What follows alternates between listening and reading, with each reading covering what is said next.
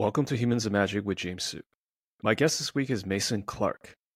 Mason is going to break down how to become a better Magic player, and there's a lot of actionable insights on how to do that. By the way, for those of you listening now to Humans of Magic as an audio podcast, you may want to check out the Humans of Magic YouTube channel.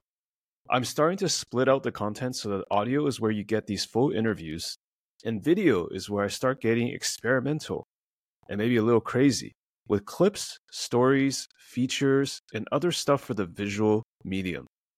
If you're a longtime audio listener, no worries. It's going to stay this way. I'm just letting you know that the YouTube channel is going through an overhaul, and the overall content for Humans Magic is going to change this year. There's even a dedicated video I made about this that I posted recently called This Channel is Changing. All right, that's it for the intro. Without further ado, please enjoy my conversation with Mason Clark. Who is Mason Clark? Mason Clark is a 30 year old man from Tennessee that is a professional Magic the Gathering player, but is a full time coach, content creator, podcaster, done writing for a long time with Magic, um, and sort of just someone who really likes Magic and really likes sort of improving and loves game design. Those are kind of like some of the big Magic related stuff, and then you know like some more of the like the shape is like you know I'm pretty big into like movies, TV, anime. I like this sort of stuff. Big fan of music, so that's kind of like a good little spherical. Who is Mason Clark? That's me. You're in Tennessee, right?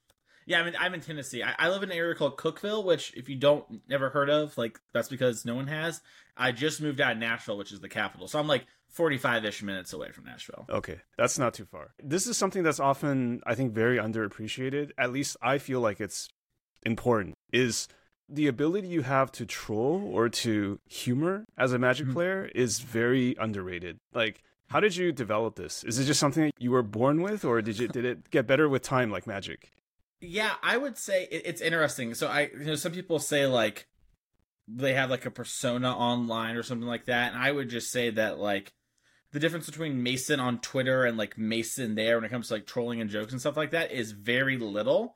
Um, I would say that sometimes I just like switch off because I need a social battery recharge. But like growing up, I was like incredibly anxious, didn't have a ton of friends, and like card games, like specifically Yu Gi Oh, were a thing that like really opened the door for me. And eventually, I got on Lexapro and between therapy and some other stuff, I kind of got to the point where I, I've really I don't want to say conquered, but I, I got to the point now where you know my job is to talk and to like you know have this kind of conversations. And you know over the course of this podcast i'll say easily more words than i said throughout all of high school up until that point. Or excuse me all of school up until that point. So like it is something where it's very different but i've always just sort of been me. And i always just sort of like i don't know i, I just do what i think is funny and what i like. And that's like something that is always sort of like been at odds. Like some people are like oh well like you know you would have more followers or have more opportunities where more people would do all these things if like you didn't like make jokes like that are just random or like tweet about anime or something. And it's like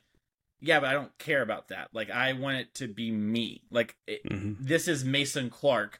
I'm giving you myself. It is like It's like A a one to one. You're offline and online, sort of. yeah, I mean, like the only thing that really changes is that like offline Mason has more serious conversations about magic and things because people just won't have serious good faith conversations online. It's not that I Mhm. don't like them; they just don't consistently do it, and it's like really hard. I think one, I think I'm a bad text communicator, and something I've been really trying to work on over the last couple of years. But two, I, I just think that like it's really hard to communicate via Twitter and stuff like that and have really deep, nuanced conversations and also to understand where they're coming from. So I just don't engage in it too much, you know? Um, which is, you know, not the way I, I'd like for Twitter to operate. I, I got on Twitter originally to find things and to learn stuff. Um, and now it's much more of like a funny little ha ha hee hee thing than Mhm. anything else. So, Mm-hmm. No, totally. I mean, I wouldn't even say it's impossible to communicate well online. It doesn't matter how amazing you are as a communicator overall. It's just a Mhm. lot of, uh, I think you kind of alluded to it, just a lot of the nuance, a lot of the uh, reading comprehension just goes out the window when people are trying to debate or um win some sort of argument on Twitter or online. It's it's very challenging. Yeah, and I, I think it's also really easy just to forget the other person as a person. And this isn't to say everyone, but I think a lot of people are trying to live their life doing what's right by them and their family and they're trying to do like what's best you know not Mhm. everyone I, there are obviously people who aren't that way but i think a lot of people are do come A lot of people try to do the best they can, basically. right? Exactly. Yeah, and, and sometimes they mess up, and sometimes like they don't even realize they mess up. I've definitely been in positions, you know, where I would say I'm like pretty aware of these things, and then like only upon reflection I realize, oh, that could look totally different if you've had this life experience, which I've never had. I totally see why this person was, you know, mad or upset. Like, uh, recently had a thing online where a friend made some post that was like, you know, what anime character to remind you of, and then like they replied underneath with like, no one will do this for me, and so I posted Shinji from Neon Genesis Evangelion, which I don't know if you've seen that one, but it's like a very oh, it's a sad, classic. yes, I have. it's a yeah, class, yeah. So he's like a sad, depressed guy. I forgot about all the stuff where Shinji does kind of in the later movies and opening scenes and some other things. Where or Shinji, the end of Evangelion. Yeah, yeah, lots of- I, I forgot about those things in the moment because he was just like sad boy posting, right? Mm-hmm. And so I like posted Shinji, and he's like, "Man, that kind of hurt my feelings. I can't believe you think I'd be Shinji." And I was like, "What do you mean?" And then I like thought about it for a little bit, and I was like, "I totally forgot about all that, That stuff." that's because your so interpretation of the character is different from that other person's Yeah. interpretation, and it's just Mhm. like it, it's impossible to communicate that kind of, uh, as, as you well know, the context Mm-hmm. and nuance of of that, right? So, yeah, it's really hard. Yeah. So so you kind of alluded to it, but uh, how did you test the waters of being funny, like offline, before you made your way to Twitter and these platforms? Like, because I, I feel like someone's confidence, no matter what, whether it's humor or like playing a game, like there's some sort of validation from others, right? So was that Mhm. fairly easy for you? Like when you said something, people thought it was funny, or was it another type of journey? I, I think it was a little bit of that. I think I've I don't know, like I grew up on stuff like Adam Sandler and like uh Seinfeld and um later in life Curb and Arrested Development and stuff like that. So I feel like I don't know, I've always just kind of been in tune with like making people laugh and I feel like I typically have a good read on like what the other person finds funny based on stuff and stuff. I've I don't know. I wouldn't say I've ever really thought about it. I would say I derive a lot of uh self-worth and stuff intrinsically and so a lot of the time i do kind of pick up like oh they don't really like that kind of joke i don't make that kind of joke around them and it's much more like i say things that make m- me laugh. And so i just kind of do it. I think some people really f- like when you like are true to yourself and you sort of just say things and you just have like a commitment and like you know laughing at your own jokes is i, I think funny when it's like you know it's not like you're trying to be weird about it. You're just like telling jokes and having fun and you know i'm Yeah. laughing at my own jokes and they're laughing. It's just like a good time. So i think a lot of people pick up on the vibe of like oh it's just like good fun you know? Okay. So it's like a modified version of, of the content creators creed, like you know, Mm-hmm. do something that you are entertained by. Sorry, I got my cat here. Um, hello kitty uh, yeah, he likes Yeah. to get attention while we're recording. Um, Mhm. but it's like do the the content creator methodology is like do something that you would watch or you would enjoy. So kind of for Mhm. you, it was like humor, like you would find it funny. So uh, Mm-hmm. let's let's give it a give it a shot, right? kind of thing. exactly I, yeah and I, I try to do that like all the time like if, if i'm doing things because i like it and i think i would enjoy it. So like i recently made a video on like on youtube. I don't make like a ton of youtube videos but i made one that was basically like what would modern look like if uh i think it was i can't remember now but th- uh gosh it was like two months ago. But there was basically like this thought uh that people had brought on twitter and i was like this is interesting. I'm gonna make a whole video talking about this. And I like you know made like a whole PowerPoint, a whole slideshow, and talked about kind of like what would modern look like if we didn't have. I think it was the evoke elementals as a whole or something like that. And I kind of just made a video about that. Um, and like you know it didn't like blow the doors off anything or whatever, but like people said they really liked it, and I much rather make something that like you know one person besides myself really enjoys as well than make something that a lot of people are like oh that was cool and they like kind of keep moving you know like i watched uh honorog dos stream and I like joined his chat and he was like, "Dang, someone should really make a YouTube video out of this game one, talking through it and stuff, you know, and like that'd be a really good piece of content, you know." And I was like, "Yeah, that sounds like fun. I'll do that." And so I like blind reacted and talked through it like it was coaching, and that was like a really cool video where I can sort of show people like, "Hey, this is what a little bit what it's like," and it's cool because I don't think people make videos like that. I think it's hard to consistently make stuff like that. I think the environment doesn't reward it. But I had a lot of people be like, "Oh, I really loved that video. Where I've rewatched that video. That video was very helpful." And to me, that's so much better than like, I don't know. I make a video where I play coffers through a league and I talk to you about coffers, and it's like just homework, you know. And some people really love doing that, and Mhm. there's a great need for that kind of stuff. I don't want to say there's not, but for me personally, it's just like the world doesn't need another white man telling you about cabal coffers or rhinos or something. You know, it's we got enough. Let's move on. You know, and so I'd much rather talk about like what happens if you you know banned all the elementals or like you know what is the what's my opinions on the modern ban list Right. or what's my opinions Right. on pioneer or like magic as a whole so like that that kind of stuff is the things i want to do and I, like you said content creators creed or whatever right like make things that you would want to watch Yeah. I mean, now you're speaking my language. Like from Mhm. one spike to another, I feel like that is the stuff that it's challenging because you're always trying to do things as a creator that gets traction and gets engagement and views. And I know those things don't hit as well as um, some other types of content. I'll just say that. But I really love that stuff. Like I, I, I hope I hope you excuse me for invoking names of like former Magic players or maybe our contemporaries. But for a while, I remember like Matt Sperling doing that very well with Mhm. his channel, like analyzing certain plays or like like actual turn by turn. I think Paulo Vitor PV before he shut his YouTube channel down, like he was doing some good stuff there. Um, obviously, you're doing some good stuff. Like I like watching those kind of like breakdowns, like breakdowns of actual like how do you navigate the turn? What are you trying to play around?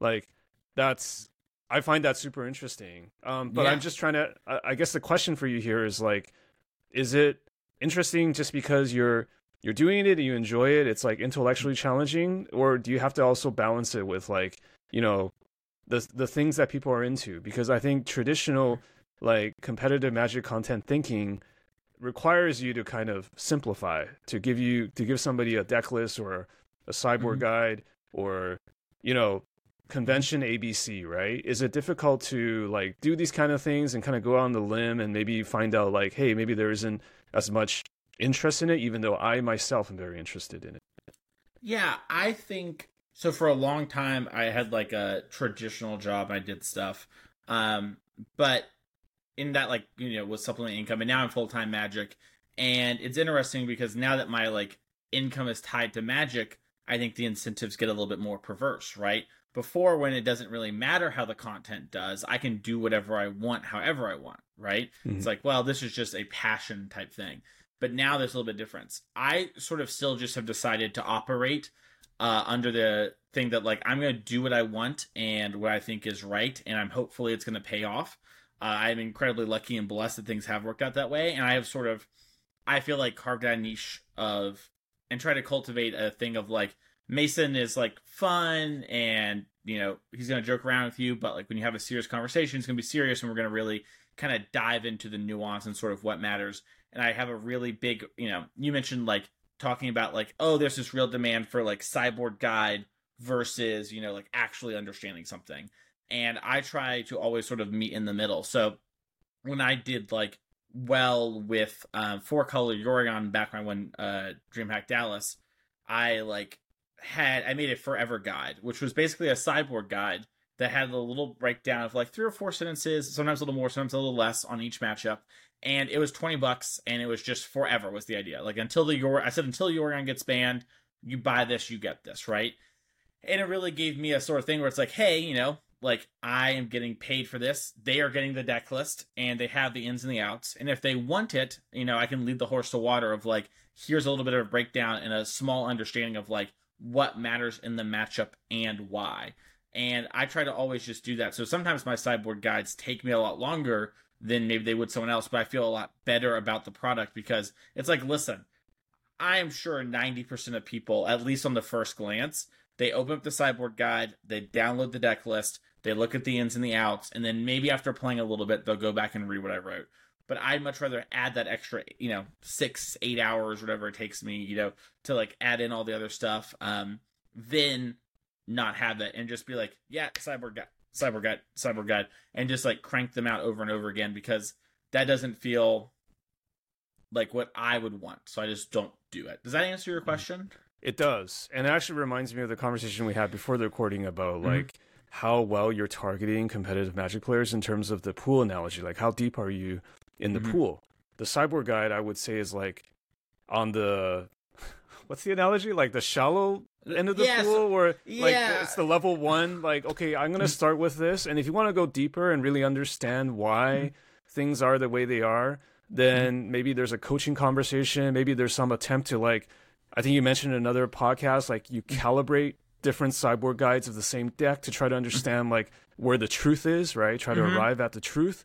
And if you want to go deeper than that, there's like even more things you can do. Like, okay, now Mhm. that you become you become a master of this deck, what can you do that actually is like n- like next leveling your opponent who expects you to do something, and then you're kind of Mhm. like dealing like this sort of like curveball to them. Like, there's lots Mm-hmm. of ways to do it, but I think it starts with having. There's nothing wrong with starting with a level one and, and having a sideboard guide or like a intro. Mm-hmm. I think that's really good for that. Yeah, I, I think like there's a lot of things that are really cool about Magic. And you just mentioned one of them, like, okay, if the normal play patterns are about this, then like maybe my standard deck's gonna play this card because it breaks those conventions, you know? Exactly. Like I'm gonna play this artifact creature as a three three because I'll just go for the throat and cut down. That's really cool. That's really awesome. Magic's a great game for that. And that isn't as deep in the pool as I would say some things can get, but I think to get there you really need to understand everything else. And it's a lot of it's like kind of building a pyramid, right? Or making a house. You know, if you have a poor foundation, it's gonna crumble. Or you know, maybe only stand up for a little bit, but things might change, and then suddenly you don't have actual skills. Uh, something you became like a one trick in a certain deck, and then that deck or archetype becomes less viable, and your house crumbles. Right. So I think really understanding the fundamentals and the basics, and understanding why we make the choices we do, that is so much what matters to me. You know, um, I talk to people a lot about coaching, like I don't really care about winning and losing. Like I like competing, but like what I care a lot about is why did we make the plays that we did and how did we come to those conclusions? You know, and I think it is much better to have like a good thought process or a defendable reason for everything you did than it is to win the tournament. Like I'd personally much rather like have medium results and you know do well for like you know do well ish for a year than consistently spike tournaments not really understand why or be getting lucky or something and maybe just like you know not having a good understanding of what makes this good. Because i think i want to be able to have skills to pick up and a good understanding to pick up anything and then play it right? So like with this amalia deck last week for the rc you know that's something that some of the people i coached had a little bit of issues with because they had never played like sort of a creaturey combo deck that also threatens this kill out of nowhere right? So when i tried to help one of them because i had like a little testing team for people uh, that get coaching, and we kind of like did our own little thing, which was a cool experience. But one of them, she was struggling, and I was like splinter twin them, and she didn't understand what that shorthand meant, right? Mm-hmm. And what I meant was like, hey, apply pressure and threaten to combo them the moment they tap out, you know. Mhm. And once I taught her that and showed it to her like in a game, it instantly clicked, you know. And now I think she has like a one building block of that understanding of like how that little thing works. But understanding that doesn't matter if you can't attack and block, and you can't figure out how what cards matter in the matchup and how to sequence and how to land drop and how to you know build a reasonable sideboard and how to mulligan. Th- these are the core skills that allow you to do the other stuff. So So many questions I need to uh, to ask to ask on top of what you just said, but I'll try one at a time. all right, nice. Um, that Splinter Twin example and Amalia example is really a really good one because it begs the question: What should one do as a Magic player to even get the foundational or the fundamentals? Like, is mm-hmm. it playing certain decks in certain eras? Is it reading literature from certain eras? Is it attacking and blocking, as you said? Like, what mm-hmm. is it? There's a lot, and I, I think I wish there was like I wish there were Some- five I- hours, right? No, that's, yeah, I, I wish there was like some masterclass type thing or some era I could point you to, but I think, and I, I, I really personally like this being my like job, you know, like for those that don't know that are listening, like my full time job is like I coach. I coach about like you know, thirty five to forty hours a week. That's kind of what I do, and um, I wish, I, and I'm working on trying to get it more distilled and more refined. But I think that like where I would say to begin with is like attacking and blocking is a huge part of magic um, and it is something that matters a lot because there's so much of the game is about creatures and the board so that's like one part of it. And i think like really engaging with combat and figuring out those sort of things. So that's like the Karate Kid wax on, wax off. Like you should probably just even like go through combat math and Mhm. and get familiar with a ton of like just I don't know what's the right term, like just a lot of repetition on like certain situations, like how to attack into or how to defend and that kind of yeah. And like one thing i tell people early on is like try to think about can i make an attack here that sets up an attack on the next turn so to give like a very quick rough example. Like let's say I have a four four and some two twos, right? And you have a couple two twos. Well, the board's kind of locked up, and I can offer my four four and maybe like you know if I hit you, it might not matter this turn, but it might be setting up lethal later. Or I get my nice clean two for one, and then I can slam in with more of my two twos, right? Where I can make a big alpha attack, and I'm going to push more damage. You know, maybe the example gets a little more complicated, where I have a three three, a couple of them, some two twos, right? So what happens, I think, a lot of times, and I, I a sort of shared experience I think we all of Magic players have is you like the end of the round, you're like, what is going on? And you walk over, and there's like this clogged board state where both players have a million things, right? And I think a lot of times what happened is, not always, but a lot of the times, someone missed their opportunity to start attacking and getting in with, like, you know, that old growth troll, that Cavalier of Thorns, that, you know, one rhino token, and they missed the opportunity. And so I, I tell a lot of people, like, hey, like, try to pay attention on where you can start making attacks. And something I learned that was really helpful to me was like, you're probably attacking a turn too late, was something that someone told me a long time ago. And I was like, oh, that's interesting. So I always try to think about like if there is, if it looks like I can't attack, I ask myself the question of, am I missing an attack? Mm-hmm. So th- that is something you know. Sometimes there are not any good attacks. I think times, that's you know, sorry to interrupt you, but that speaks mm-hmm. to incremental advantages because sometimes that extra yeah. two damage just decides the match essentially. Yeah, yeah, yeah. I mean, like if I get in for like you know, let's say two damage a couple times because you don't want to block or whatever because you think I have an Eiganjo or a Wandering Emperor that gives first strike or something, and you know I don't. I, am bluffing you. i I want the trade, right? And like I hit you for like let's say four damage over two turns. Suddenly, you know, my dragon or this kill spell I draw uh, matters a lot, or your kill spell matters a lot less, right? And instead of being able to beat down on me, you're like, well, I'm at like six now. I can't attack with as much as I want to because Mason got in that four damage earlier. So I think that's really important. The next thing that I constantly tell people is that like big picture thinking of magic is the thing that I think people don't practice enough and magic players are historically awful at practicing. They just play games over and over again and they're like this is the way to improve. I'll just play a million games and it's like mm-hmm. it doesn't really work that way. If you're not thinking about things, you don't have a purpose, if you're not reflecting on them, it's not going to help you, you know? Uh, I talk about, and I typically use my friend Misplaced Ginger as an example in coaching of, you know, some people think they need to play like Derek does and just play 40 hours of MODO a week, and that's the only way to get to the Pro Tour. And I think Derek is more the exception than the rule. He's just someone who's kind of like out there and people know. Um, I think that like actually thinking about sort of how these matchups play out, what are the cards that matter? What are the strengths of my deck? What are the weaknesses? Why is this deck the strongest deck? Understanding those kind of things, that matters so much more than like you know playing a bunch of games. Your first you know 50 games of your standard deck matter a lot. Your first 100 games of your modern deck matter a lot. Your 500th game of Murktide probably isn't giving you the insight that like spending 30 minutes and just like reading over Rhino's deck list and being like, so this is how they're all building their decks. I think they might sideboard like this against me. How might I sideboard differently?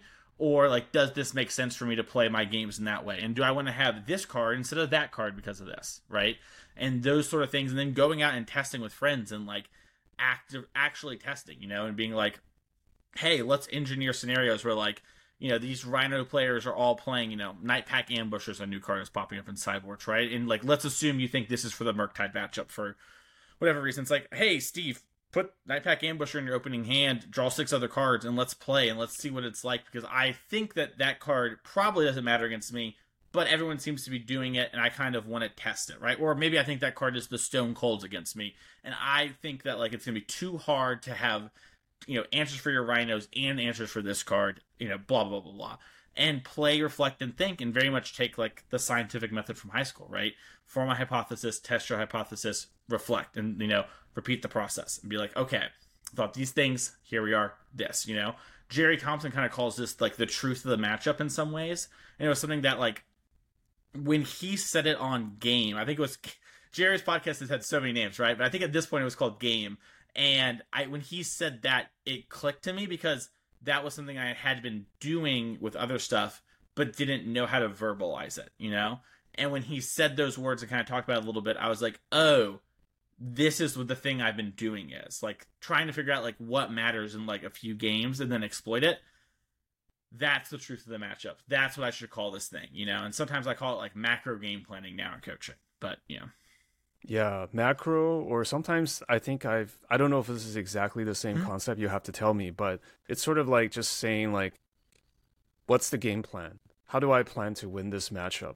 Like, what are the keys to winning the matchup? And it's just thinking beyond like, oh, you know, what's what am I going to mulligan this hand? Am I going to attack this turn? Like, it's basically what's my comprehensive macro, right?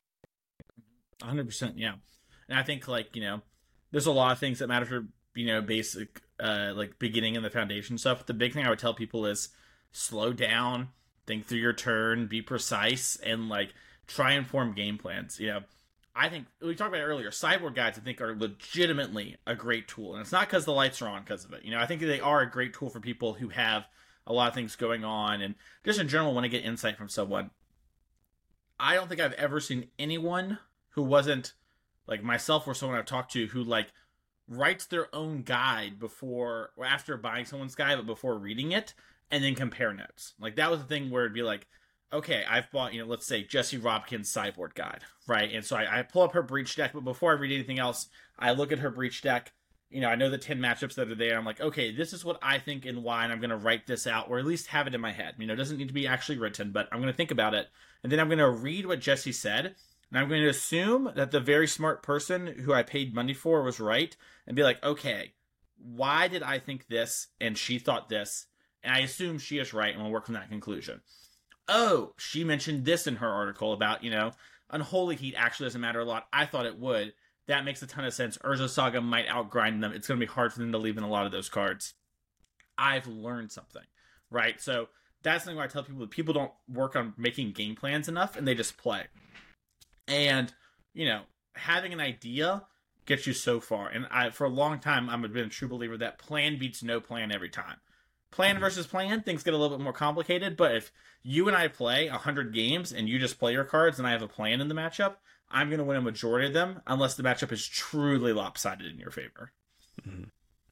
i think it's interesting because as i've talked to a lot of competitive players on this podcast there are kind of mm-hmm. two extremes right on one hand you have somebody like misplaced ginger aka derek mm-hmm. who by the way, he he has a solid foundation for Magic. So it's just because mm-hmm. I see him play a ton of matches doesn't mm-hmm. mean that he doesn't already have fundamentals from you know oh, yeah. the previous years or decades that he's played Magic. But you do have people that play a lot, and mm-hmm. you have someone like um, you know Hall of Famers or pros, someone like an Alexander Hayne who says, you know, you'd be surprised how little I play Magic and how much I just think about mm-hmm. Magic.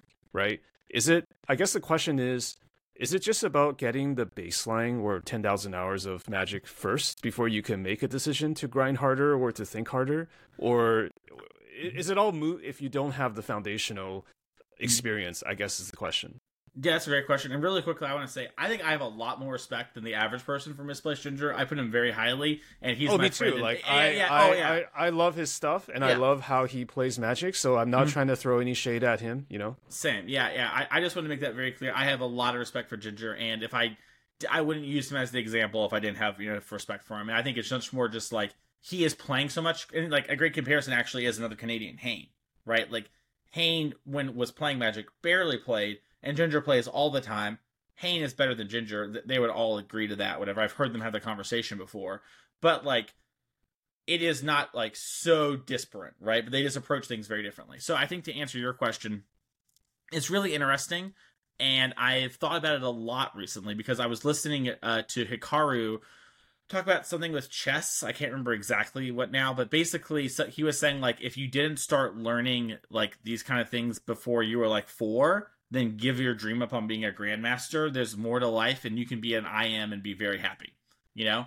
And that made me really think about magic, where it was like, interesting. I wonder how much early on teaching these people to think about uh, big picture planning and to come up with game plans helps them versus hurts them, right? Because in some ways, I am sort of giving a child a power drill, right? where it's like come up with a plan, you know, and they're like, and they like try to like, like I'm gonna never play into days or whatever, and it's like, well, you're gonna be off curve and lose the game. Sometimes you have to play into days, mm-hmm. you know.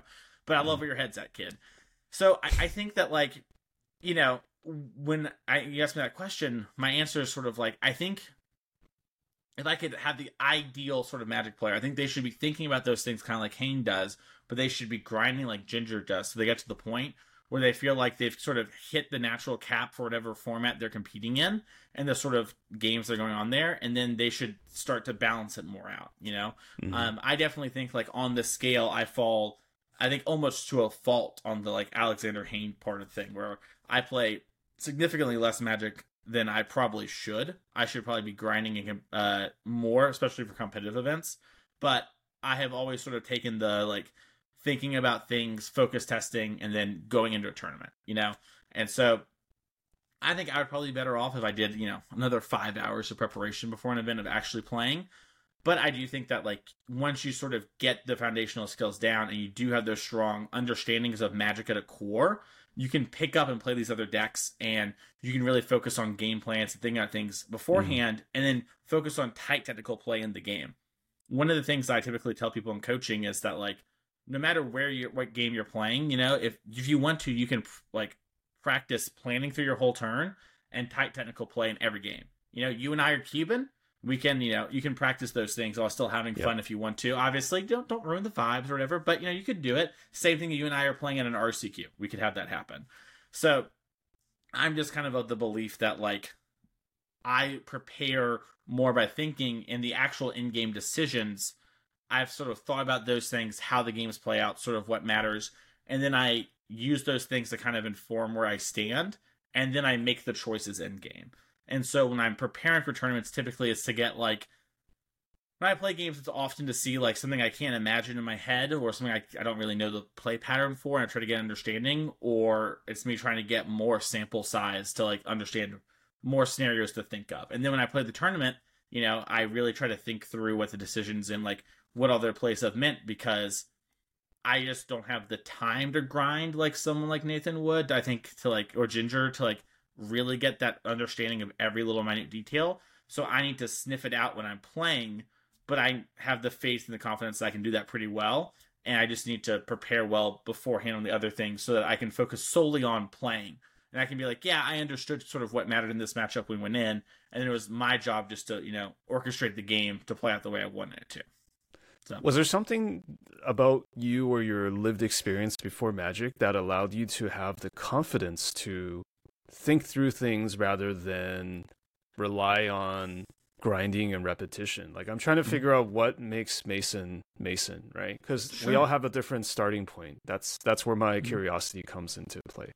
Yeah, I I think about this a lot, and I know that one thing when it comes to specifically like thinking about games and kind of like imagining them in my head and playing through them and processing them is like you know earlier the, this conversation i mentioned how i didn't have a lot of friends growing up but like i did play yu-gi-oh! and like other card games was one of the few ways to socialize. And my parents got divorced as everyone you know from the 2000s parents did it seems. And when my parents got divorced i like uh, I would sometimes play with my neighbor friends, uh, like the Yu-Gi-Oh! cards we had or whatever.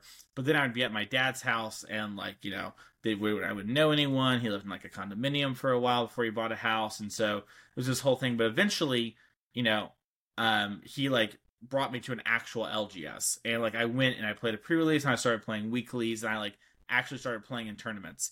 And I didn't really have any way to practice, and like my other friends who were like, you know, kids didn't really want to play in those sort of things. And I was very bad. Let me make this incredibly clear. This is not some prodigy story about to hear. This was Mason was getting crushed. I think I won one of the junior locals ever across like three years. I'm not even sure if I won actually. I might have maybe just got second, but I know I made the finals of at least one. But anyways, I would play games in my head a lot because I had no one else to play with. And I would think about why I would lose and like why these things would happen to me. And I didn't ever, I think, come to like great conclusions, but I know that sometimes I did figure things out. Like, oh, the reason they made their play is because they had like there was a Yu-Gi-Oh card called Sakuretsu Armor, which would kill an attacking creature. And it's like they wanted me to attack in, and so the only reason they would ever make something that looked dumb is because it favors them. And that was like a learning moment for Little Mason. Um, and then I ended up quitting playing, going to high school, and coming back. But I think that's part of it where and I ended up playing other card games and other video games and stuff throughout life. But a lot of it is like thinking about like how do things play out in interactions, and also just kind of like I've always been someone who sort of like thinks very visually and processes things very much in like a visual, not text based way. Actually, at this last RC, I was playing this new board game that's coming out with my friend Abe, and he was just beating the crap out of me. We had like proxy... Abe Stein. Abe Stein, yeah, from the CC podcast. Um, it's this really cool like rock paper scissors variant. Um, I don't want to say the name because I'm going to butcher it, but I'm going to tweet about it a bunch. I've pre-ordered it. It's super fun, and I just could not win. And uh, his friend Jonathan Sukenik was there, and Sukenik was like, everyone like the third game is when people really start to get it, you know. And I was like, we'll see about that, and not in like a I'm going to get it before then, and like a I think it's going to take me more time than the average bear. Oh, I okay. Like, I thought it was chip on your shoulder. I'm going to get no, it by the second no, game. No, no, no. It was very much like Mason understands he is not good at like reading these things and figuring it out. He needs to live the experiences a little bit. Mm. And like by like this, I think it was like the seventh or eighth game. I just I've lost all of them, and I stand by the fact that it was like a makeshift version of the game. Definitely lost me one, but I don't think I would have been winning a bunch. I don't think I had a good understanding. And I like looked at Abe and I'm like, how like what is actionable feedback for me to improve at this game? Because i don't know what i'm doing wrong. And he explained it to me as like it's a fighting game and you should think of it like neutral in a fighting game. And he knows that i watch like a little bit of street fighter but like a good amount of like melee. And so as soon as he said that i won the next two games back to back because i suddenly understood what mattered in the game because he gave me like a frame of reference so that when we were mm. playing in my mind i could imagine like if this was a fighting game Abe is disadvantaged in neutral right now, so I get to punish, and he's going to have to either try to counter or move back, but it doesn't make sense for him to move in, so he's going to move back. So I'll do this, you know, and like that sort of thing um, is like kind of how I think, and so I definitely think that one, I'm a very visual learner. Two, I have had a lot of experiences growing up where I didn't have people to play with, and mm-hmm. so I mm-hmm. did a lot of thinking and being introspective, which I think I am in a lot of parts of my life. And three, I think that like in general, and people who get coaching from me will tell you, uh, I think about things in a very unique way. If you haven't already heard from like all my comparisons here, sometimes I view things in a very unique light, and I just don't shy away from that. That's just the way I see the world, and I don't hide it. You know, and be like, mm-hmm. oh yeah, I'm unapologetic. Like, that's just I, what you think. I'm me. That's mm-hmm. that's your clip for Twitter. Mason's me. you know, so that's yeah. what it is. So it sounds like mm-hmm. you're good at putting together frames of reference. You're good mm-hmm. at like associating one thing with another, or mm-hmm. uh, is it fair to say pattern recognition or creating mm-hmm. frameworks for understanding a game or mm-hmm. rule set? Yeah, I think creating a framework and understand uh, like a framework and rules of understanding is a good one. And I do think pattern recognition is something I am pretty good at. Um, I wouldn't say I'm like out of this world at it, but I, I think I am better at like relating to people and scenarios, for example, better than pattern recognition. I think I'm pretty good mm-hmm. at pattern recognition. So yeah. Yeah, this, this I, actually reminds me of uh, uh, recently when I interviewed Kai Budde, Um, mm-hmm. Kai, who is obviously one of the the all time Magic greats, goat to goat. That's and why the comparison. I yeah. I was extremely, I was extremely surprised because I asked him like like Are you just naturally talented? And he said no. Like I just out prepare everybody mm-hmm. else. Like I just grinded, I just outgrinded everybody else. He says mm-hmm. if you're looking for the best intuitive Magic player that can learn a game quickly and figure out like a new mechanic or new format, that's not me. That's someone like Finkel. That's somebody, um, you know, our mutual friend. I, I, dare say, like he didn't say it, but I, I feel like someone like Jonathan Sukenik is someone who's mm-hmm. very intuitive as a as a gamer. Like he can pick up really things smart. so quickly I don't know. Mm-hmm. I don't know as, as well. I don't know Abe as well, but I definitely know Jonathan is in that in that mm-hmm. category. He's much more like of an intuitive magic player. Like some of the things I've heard him say in terms of magic stories, it just blows my mind. Right? Yeah, um, it's insane. Just just yeah. like like how he won this entire like limited portion of a PT just by like bluffing his opponent the entire tournament, mm-hmm. and how he like he just reads like the spoilers for a new limited set like like on the flight over to a a PT and he just like 3 O's the draft. And it's just like, there's some unbelievable stuff. Anyways, it's just not, this is not a podcast about Jonathan.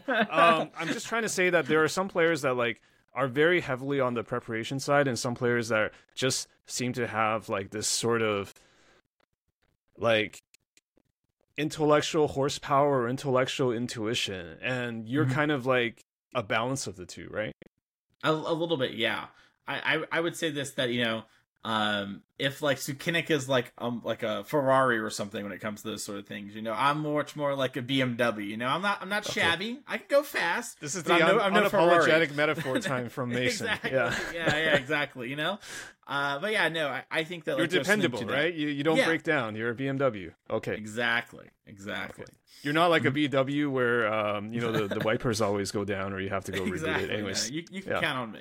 I'm not like other Okay. guys. Yeah, yeah. Okay. Mhm. Now, um, you did mention. I, I did say I want to go back and unpack some of the things you said. Mm-hmm. Yeah. Um, why do you think it was that your build of four color Yorion Mhm. was the most popular Mhm. build of Yorion? What was your secret sauce for getting that adoption or popularity, at least within the US? Yeah, I, I think I think it's a couple things. One, I think I was willing to make like small changes and take some risks in spots. Or like, I think what, for example, one memory that stands out to me is I was talking to Abe Stein. You know, we talked about in this episode, and I was specifically talking about like, am I going to play like one Veil or like one Knight of Autumn or like one Flusterstorm? You know, which of these are going to do? And Abe's just like, well, it's a one of in your 80 card deck and it's in your sideboard, so it's just not going to come up. And I go, I think it matters a lot because I think I need to prepare for what I'm going to expect people to do, and my deck can answer anything. I just need to make sure I'm picking the right battles and have the right tools for the problem. And, you know, it was something later on where he was like, to him, that moment stood out. Like, to me, it stands as a moment of like, oh, like these things do matter, and like getting kind of like called out and having to rationalize it. And from him was a moment of like, oh, maybe these things matter more than I'm thinking they are in the situation where traditional wisdom would say Mason's deck is more diluted than normal. So I think there's a little bit of like adjusting and tuning that happened. I also think there's some amount of like I listened to other people and took what I liked about their ideas and took a much more practical approach. I think one thing that people forget and that people kind of forgot early into like the vaccine era of Magic was that like Magic Online and Magic and Paper are totally different games. Like Magic Online is a like living card game where everyone has all the cards and metagames can adapt and move. And Magic and Paper is not that by a mile. And people are slow to adapt. They are slow to move, and it is expensive, and I do not blame them. And so, like, I remember going into the Vegas, um, that was like the GP, but not really a GP. That I'll end up getting ninth in. And uh, Will Kruger was like, I don't know, man. Kanister says you should play Dovin's Veto in your main deck. He's really smart. There's going to be like you know a good amount of uh, Belcher there. I I think you'd do it, you know, but like trust yourself. You know, you're smart, whatever. And I was like, yeah, I I understand where Kanister's coming from. But I just don't think people are going to fly to the first Magic GP and play a bunch of Belcher. Nor do I think Belcher is actually that good outside of this matchup. So if someone wants to like beat me and win the tournament, like beat me and lose in the tournament, that's fine. Like I am okay with that. They So, in the context of that paper tournament at that Yeah. point in time, Mhm. Belcher was kind of a boogeyman, or was going to be overrated in terms of uh, representation. That's that was your thought. That yeah, because online it was doing really well because four color. This was like right when four color was just starting to pick up, and so people were like, "I know how to beat this. I'll play Belcher," which is true. Belcher just Yeah. beats the tar out of four color. Yeah, especially because I know like online is so optimized, and every Exactly. prelim, every challenge is literally like a giant LGS event Mhm. every week. It just adapts, you know. Yeah, and, and it's like, you know, like it's almost like what is magic if everyone could just spend fifty dollars a month and have all the cards, right? It's like a totally different game. And I put like, you know, at the time it was like not normal to have like or at least it hadn't been like traditional wisdom by everyone to put like counterspell in the main deck. And it wasn't traditional wisdom to do like things like play Ice Fang Coatls and like Mhm. four ofs. Um and there was something else that was a little bit weird for the time. But you know, I, I did some things that were a little odd and like really trusted that like in paper there's gonna be a lot more creature decks and people are gonna play normal decks and there's not gonna be a ton of these other decks nor do i think i can win those deck those matchups by doing these other things you know? Like i Mhm. can just counterspell eternal witness ephemerate lock a lot of people out of the game and i'll win. And so i think a lot of it was things like that and i think a lot of it too was listening to what the other people were saying and learning from them and then not practicing four color I have like three leagues of Yorion four color total. One was before the event because Abe and Ginger bullied me into playing at least one league before my, you know, uh, GP I flew out to essentially, uh, which I guess was worth it. And then I played another one with Jesse, and another one on stream, I think. And that was like it during the Yorion days. And when I would practice, I would play every other deck. I would be like, all right, let me play Rhinos, let me play Living End, let me play Jund Saga, let me play Murktide, let me play this deck, let me play that deck, let me brew this deck, let me see does this deck actually beat four color, and then I would use that information to build my deck. So I think between like not staying, I would say listening to what other four color players were saying and taking their things and refining Taking it. the feedback or taking different points Mhm. of view. It sounds like. yeah, like I remember Andrew Elenbogen, like a big one for me was like he said dress down is probably good in the main deck or something along those lines, right? Like that's a reasonable main deckable card. I think he had one, and I was like, I really like where his head is at on that. going into DreamHack Dallas, I think, you know, Amulet in the Mirror is going to be a little bit more popular than it has been. I think people are going to really care for this tournament. They'd be willing to spend more money. I'm going to main deck these dress downs as like I think a two of at the time.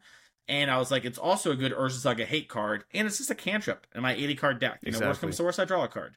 And yeah. so I did that, and that was huge. Like, it was very important throughout that whole tournament that I like had these dress downs in my main deck, and I won a lot of rounds and beat a lot of amulet players because they slammed Cultivator Colossus, which players were playing a lot of to like beat me, mm-hmm. and I had main deck dress down, and you know and I got lucky to have it. Yeah, yeah, they're just like really, and I'm like, nice. Card. Yeah, I think it's kind of good, you know.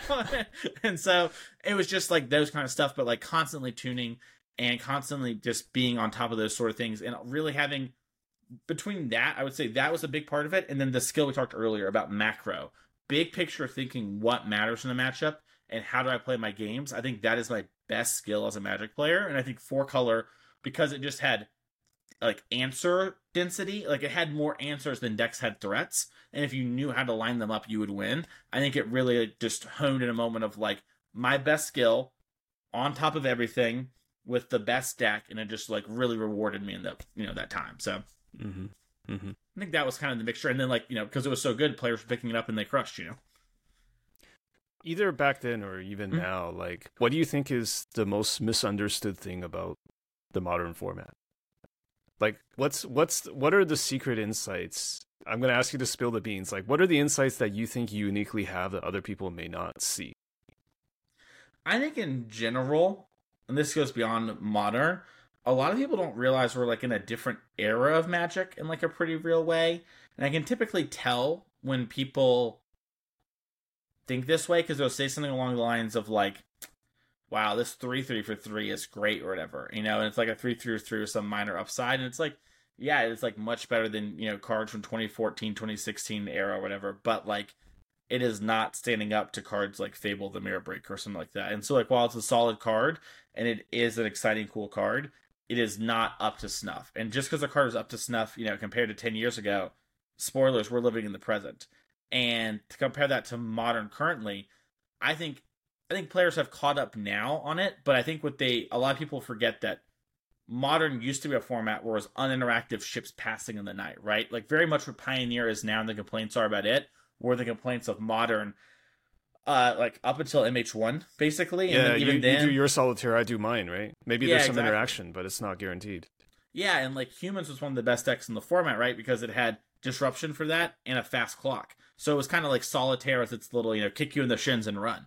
And so, like, with that in mind, like, modern changed forever with MH2.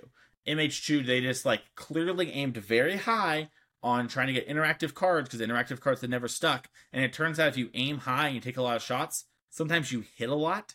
And when you hit a lot with those kind of things, you fundamentally change the format. So, well, I don't think this is exactly something that, like, I think people are catching up to it. I think for a while people didn't get it. And I think people don't understand that like the format is about interacting in a lot of ways and like coming with resources and things like the one ring actually make those even more perverse where like the one ring now the entire format sort of before was balanced around the two for one nature of the evoke elementals and the one ring invalidates that disadvantage and gives you gives you infinite resources so that is all to say i think that's the thing that is at least what jumps out to me is that and players just underappreciating like how much interaction there is in modern these days that is like and what's on rate and what's actually in the present. Mm-hmm. Yeah. Okay.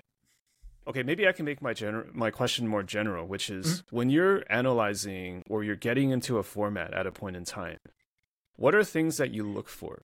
Like mm-hmm. what are you what are things you look for to get an edge?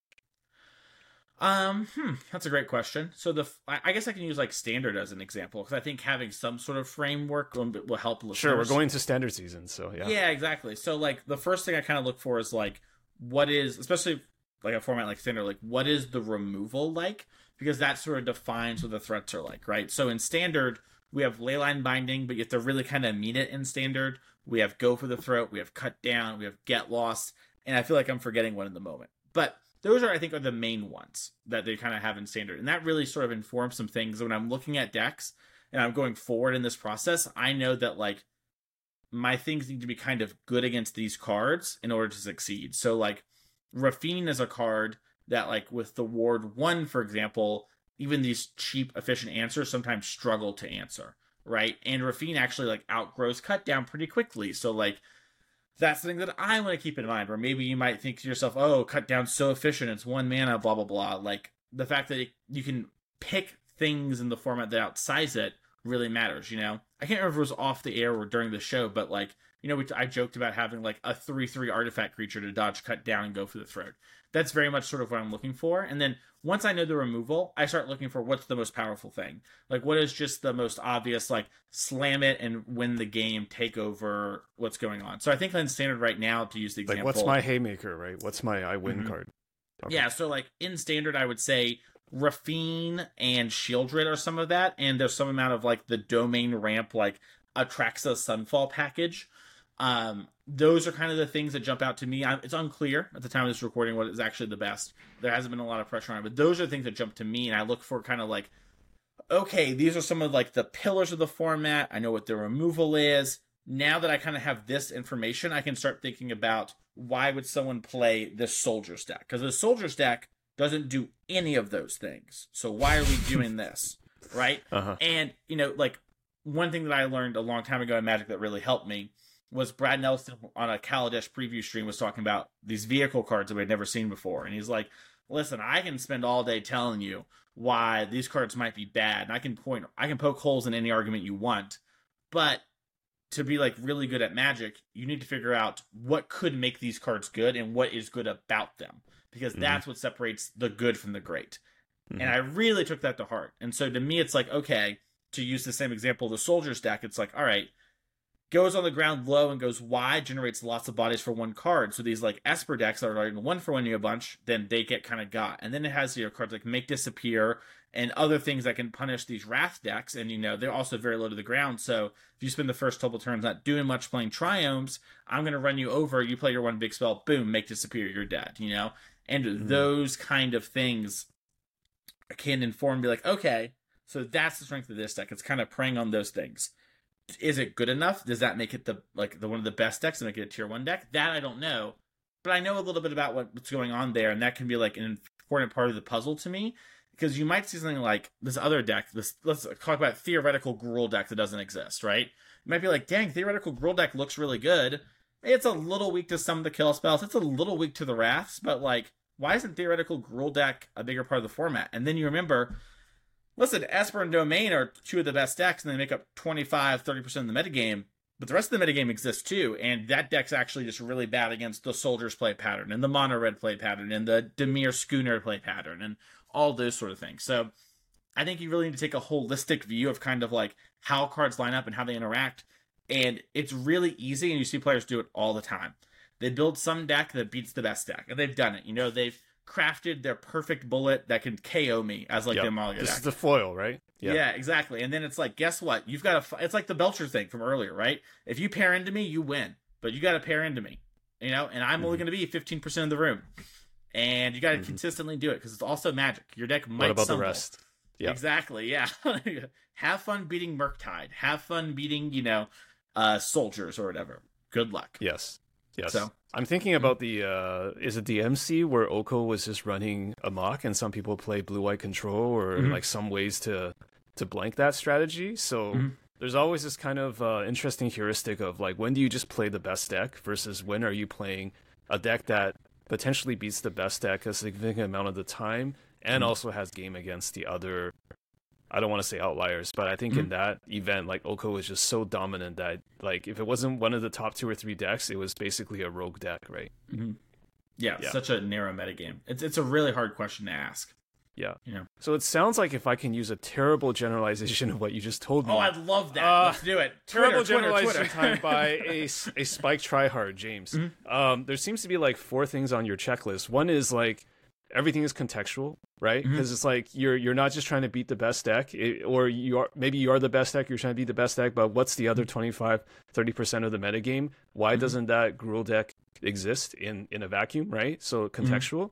Um, you mentioned things about like blanking value, like because mm-hmm. you're you're talking about removal, so it's like what are things I can do to invalidate or outvalue um, the game plan that or the macro that my opponent mm-hmm. has, right? Um, another one is just like on the checklist, I would call this number three is just like do the powerful thing. Like just just find the powerful thing and how you get there. Because mm-hmm. sometimes mm-hmm. I think Magic oftentimes is just like do the powerful thing, but in relation to blanking what they're trying to do to you, mm-hmm. in relation to context. Mm-hmm. And I might dare add the fourth thing on the checklist, which is like just be consistent because you can't just do the powerful thing but never do it like every game or every match. So it's like mm-hmm. you got to hit all four of these things. Is my terrible generalization of what you tried to say. I think I like it. I, I I think that's a good way of taking a bunch of Masonisms and concealing it down into a TikTok. I think you did a good job there. We have pure concentrated. I don't know. Mason. I've never played in a PT, so I, sure. I, have no idea. I'm just kind of talking out of my butt. So that's fair. Yeah. I wish I had yeah. deferred one of my PT invites. So here we are. We're all doing it together.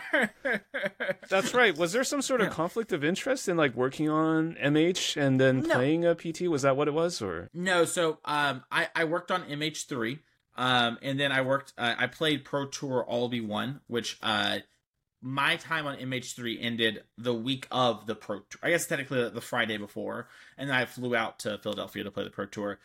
I just say I wish I had deferred because it had never even occurred to me to defer until literally I'm on the plane to get there, where it was just like I had accepted the job to be a contractor and go to Seattle and work on MH3 for two months uh, before even the RC. And uh, Dan Musser, who is the manager of play design and worked on the MH3 team, was the one who talked to me and said, like, you've got the job if you want it. And I was like, obviously I'll take it. You know? and so, anyways, he was the one who was like, don't worry, it's not a conflict of interest. If you end up qualifying at the RC, you know, uh, since this is a modern set, um, you will not be unable to play the tournament. You just, if you work on a standard legal set, you can't play pro tours. I believe for like the year of which they come out or something like that. There's some weird stipulation that I never really learned because I didn't work on a standard set. Um, but then I ended up qualifying, which was woohoo, great. And then I realized like, oh dang, I'm going to be focusing on modern, and it just never occurred to me to ask for the deferral uh, to you know the next PT, so I could actually really try and stuff. And this was my second PT too, so like I, some part of me likes to believe that first PT Mason would have figured out to defer. Um, but you know, I was just so hyped to like yeah. work on Magic and get to do the thing that I I love and want to do as a full time career, and so I was just so focused in on Modern and trying, you know.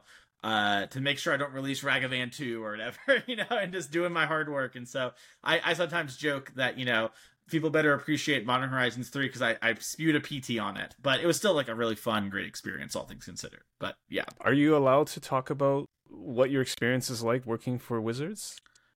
I can to some degree. And then, uh, you know, when. If you obfuscate the, the details? Yeah, I mean, like, I had a lot of fun. I, um, I am someone who wants to do game design as like a job um and do again to do this was sort of a dream come true in a lot of ways where it's like no matter what i get to work on magic which is this huge part of my life. You can see from Emrakul behind me if you're watching the video. It's this like big part of my life. I've met a lot of my friends a lot of my loved ones via this game and no matter what happens at the end of the day james i got to work on magic and hopefully i made it a better game and i, and I hopefully helped you know make someone have a better play experience you know, by playing some awful games of Magic or whatever, and you know, getting a card changed or something like that. Hopefully, they never don't even notice that I worked on something like that, you know.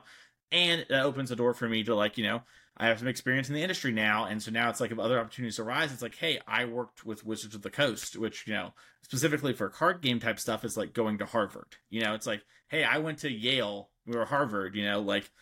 Uh, entry level job let's let's have a conversation get me past this intro stage so um, that part of it was all really cool, and getting to tackle some of these problems and think about Magic in this way was so unique and so awesome.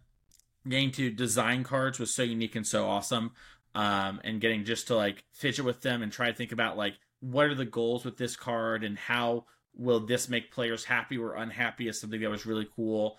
And all in all, it was just a really great experience, and it's something that like I cannot wait to talk in more clear picture detail about. But overall the experience was great. And I, I will say this: the thing that I think frustrates me the most, uh, especially after having like done it, and this is a weird thing too that sometimes like gets brought up to me. So I'm going to use your platform a second to get the message out.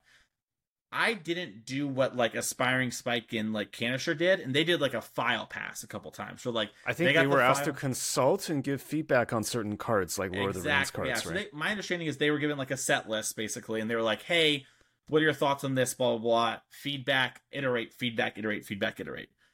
I did a similar ish thing, except I was in the building and I was playing with like proxy cards and like doing like they do in FFL at the actual place. And like I was in the old, now no longer building of Wizards of the Coast, like on floor two, playing games all day and like so having it was actual meetings. more playtesting or running through real scenarios. Yeah, I I was like you know updating decks and building new decks and like you know solving problems and like having whiteboard meetings of like we think X card's too strong, we're too weak, or we need a card for this type of thing, you know.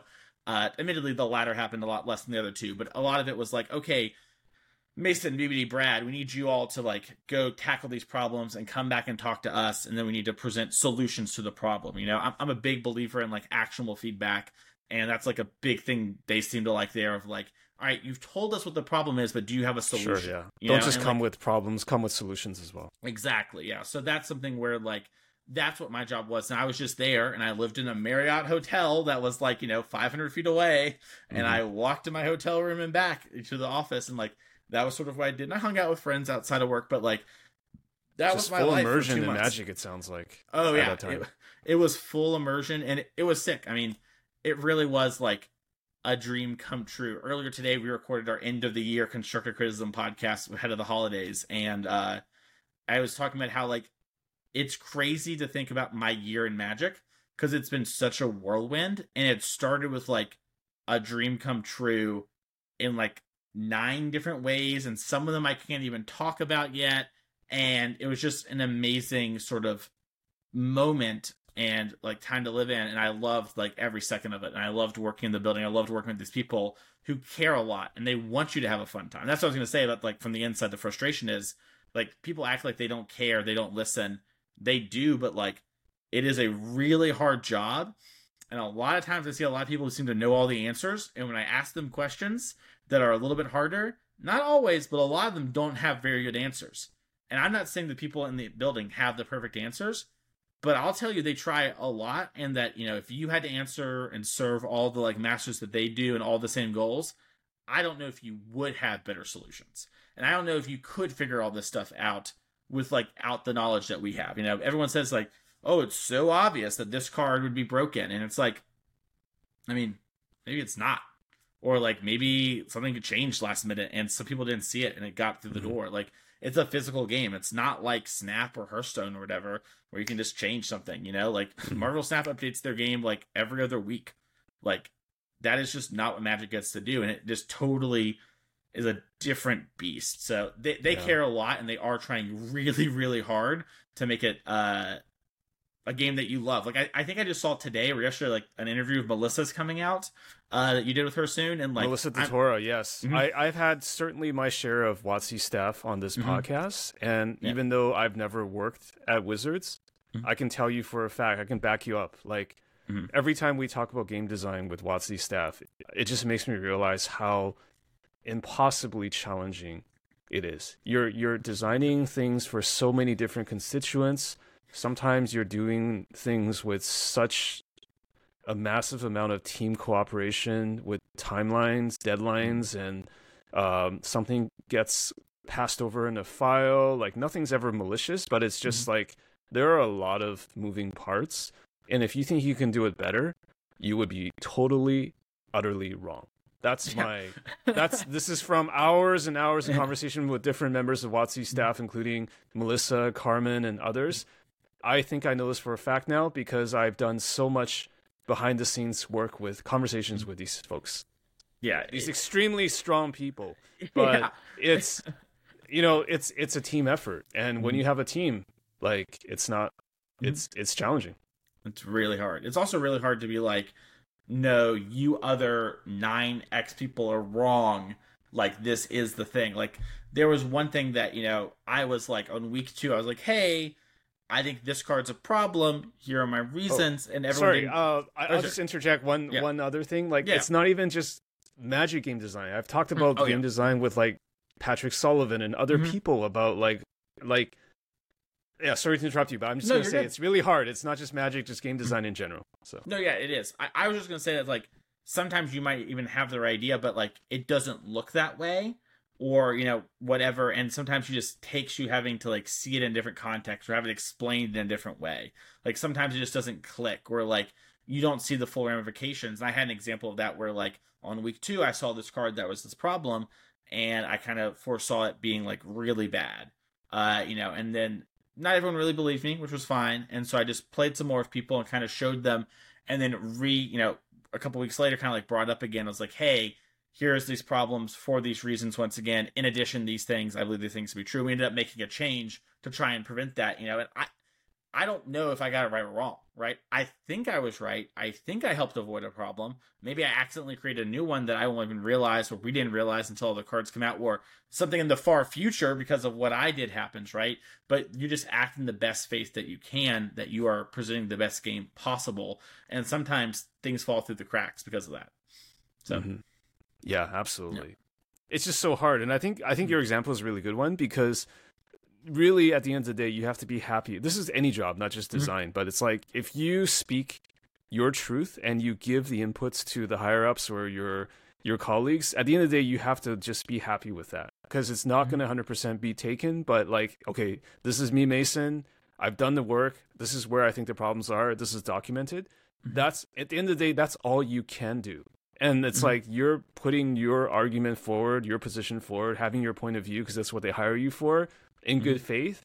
And that's really all you can do. That's literally mm-hmm. all you can do. And I think you have to just be able to live with that. Like it's the the thing that people may not understand is that I mean, because we're playing a game, like life is not like this adversarial thing where you're trying mm-hmm. to like win your argument over somebody else, especially when you're a magic designer. Like you're just trying to like work with other people in good faith to to make this thing as good as possible. But there's there's you know death of a thousand cuts. There's always opportunities for somebody to get it wrong like, you know, 6 months later and it's just like it's not it's not malicious at all, but you just have to do the best you can like given your point of view, right?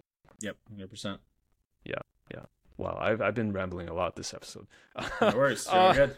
Yeah, yeah. Um, let I want to actually like just um change the topic a bit. Mhm. People have asked you about coaching because you're a magic coach, Mhm. but I want to turn the tables. I want to ask you, if I'm a magic player, how do I know when I should seek coaching?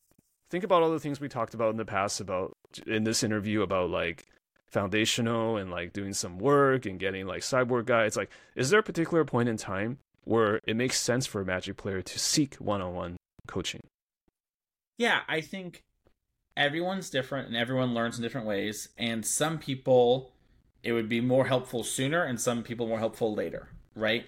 Um, my my guess at an answer to like the aggregate is if you feel like you have been trying and sort of stagnating and you can't figure out the why on stuff and there's maybe things that are confusing or there's something where you want to understand some element to the game and you can't find a resource on it, all of these things are good reasons to get coaching. I have some people who, you know, get a lot of coaching and I see them like, you know, bi-weekly or once a month or every every other week or, or sorry, every week, excuse me. Um and there's some people who I see like once every 2 or 3 months and they come in and they have their Google Doc with like 10 questions and they're like, "All right, Mason, let's go," you know, and like we work through those questions and they'll schedule a session if something comes up that's like they think is super important. But otherwise they wait a little bit they go out and they work on it and they come back you know? And my answer to the question really is is like if you feel like you're struggling and you can't come up with why and you feel like you need a little bit of help that's a good reason to get a coach to get someone who can help you with solving the problems that you think you have right? And not everyone not like no coach is a one size fit all situation but it is something where like you know let's say you're like struggling with fundamentals that i might be someone you want to reach out to. If you've been playing amulet titan for a long time and you're struggling there you might want to reach out to like dom harvey right? There's a lot of differing uh, things you could do there but i think that in a very similar way to a sideboard guide if you feel like you're struggling and you don't understand the why and the concepts that's a good time. Mm, okay. I'm trying to think about my own situation right? Because i've Mhm. been grinding magic in different formats for a while. I played a little bit of modern. Actually, it's funny. I didn't play modern until uh, MH2, so I never knew the two ships passing into night modern. I, mm-hmm. I just started playing more recently, and I've been playing Legacy for a very long time. I think I'm. Let's use myself as an example. Yeah. Like I'm. I think I'm good enough to like just like win F and M's or the mm. occasional mm. challenge or the occasional like five O in a league, whatever it's a mm. league, right? But it's yeah. I, am good enough for that. Like I'm at that level where I mm. know the fundamentals. I I think I know the fundamentals. I think I know how magic works on, at, at a certain mm-hmm. competency. Like, mm. but I'm feeling like I am not like top 80ing RCQs. I'm not I'm not like going above that level. So is it is it the right time for me to seek coaching? And if so, like what are some of the things that I should be seeking? Like it's not just like, oh, I'm going to hire Mason as a coach, but like what are the kinds of the things that I should come to the table with in terms of a list of questions or otherwise? Well, the first thing I always kind of ask people when they're sort of in this spot, or because you know I had this kind of conversation at like events a lot, and when I ask you, James, and maybe something to think about, maybe you can answer on the show if you want to, is what are your goals with Magic? You know, if your goal is you want to play the RC, right, and you want to maybe play a Pro Tour, or you just want to generally improve in some way and you want to get better, might be a great time to get a coach. If your goal is like, yeah, I want to be the best Merfolk player there's ever been, maybe a coach would be helpful, but maybe you should go out and work on that some more some stuff in that regard more and come back later. Mm-hmm. Right? So I think it matters a lot on kind of like what your goals are because the, first off, there's no wrong goal. That's my favorite part of Magic. Is you, me, and Dupree can all interact in totally different ways with Magic, and we all get a great experience out of it. And there's mm-hmm. no wrong goal. The only wrong goal is lying to yourself about what your goal is. Yeah. So look internally and figure out what you want that to be. Let, Personally, let's let's yeah let's yeah. role play. I'll just tell yeah. you my answer because yeah. it's, it's actually it's my actual answer, and this might be mm-hmm. useful for somebody listening. Like it's it's the first. Like I'm trying to like make the RC mm-hmm. uh, or make the PT at some point and mm-hmm. I feel like when I am in these like RCQs, I can beat like because of certain a certain competency I have with like mm-hmm. the way I grind, or maybe maybe I already like bought the sideboard guide for the deck I'm playing. I already like watched streams of popular people, so I kind of know how people think about lines and how they go through the process with the deck. I feel like I have a pretty optimized build, and I know why I'm sideboarding cards, how I'm approaching mm-hmm. matchups. But it's like I still have this feeling like when I'm playing that RCQ, there's just like five or six people that always seem to outplay me, and I don't know mm-hmm. why. Like I feel like they've always got my number. They're always the mm-hmm. ones top eighting, and I'm always the one that's out of the top eight because whenever I run into them, it just feels like I get run over, and I don't mm-hmm. exactly know why I'm getting run over. I'm kind of in that situation. Sure. I mean, it's hard for me to know, James, without like seeing your games and stuff like that. My guess, as just sort of from doing this a lot, is that they might have a better understanding of how the matchups played, and you might have a solid understanding of what's going on in these games, but not a great understanding. You might also be sort of lacking in uh, macro game planning and sort of having a hard time of like thinking about how the game ends. I, I, this is very funny, but like an anime I watched a long time ago was a card game anime, and they talked about something called a winning image, which I really took to heart, which was like imagining how the game is going to win helps you make your plays, you know, whatever. And for them, it was like right. the heart of the cards, whatever. But I do think there's something to that about like that's like an anime convention that's actually true. Like you, they yeah. actually imagine like what happens at the end of the fight or whatever. Mm-hmm. And yeah, exactly. Go, yeah, and I, I've heard there's something about that with boxing too. But someone who told me that would like definitely sound like they heard it from a thing, heard it from a thing, heard it from a YouTube video. And so one day I want to go research like boxing, you know, stuff. But like, I don't know, take that with a grain of salt in the boxing thing. But regardless, like that could be what's going on. It might also be deck selection. It might be you might be struggling in sideboarding. Um, like you might have the sideboard guide, but you might not understand like once again along the same way like bigger picture of the planning. You might be doing small micro errors. You might be like playing kind of sloppy. Um, all these things could be the thing, and like very typically, like you know, like to fully role play here, like the you know, it's uh you're asking me like how the sessions go. Like the first one, we're probably gonna spend the first ten ish minutes me trying to like get an idea of where you're at with a few things.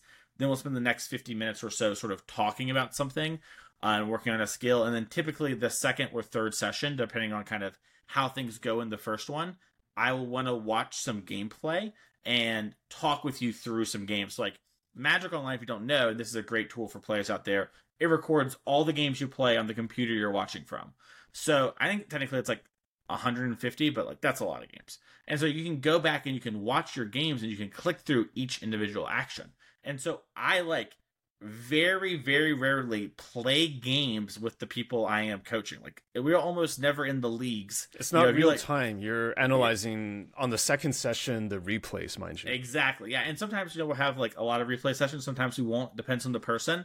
But what I love about the replays is, is I like tell them like, hey, you're gonna be like in this situation. If you and I are about to do it, be like, James, you're gonna be really tempted to tell me what past James did. Don't worry, I'll see it on the replay. Let's talk about this right now as if we're watching the streamer, James, and what we think we would be doing, and tell me your thought process, and let's work almost like a together. third party, right? Yeah, exactly. Yeah, and you know, and like ideally, I try to, you know, luckily with like the week or two weeks between sessions, um, it, they sometimes forget what the thing was. they like don't have the answer. Um, ideally some people finish their homework right before the session which is you know life imitates uh, school or whatever but regardless um you know, we go through that and we talk about it, and that's what I care about. Because remember, we talked about earlier, I don't care about winning or losing. That's useless. Who cares?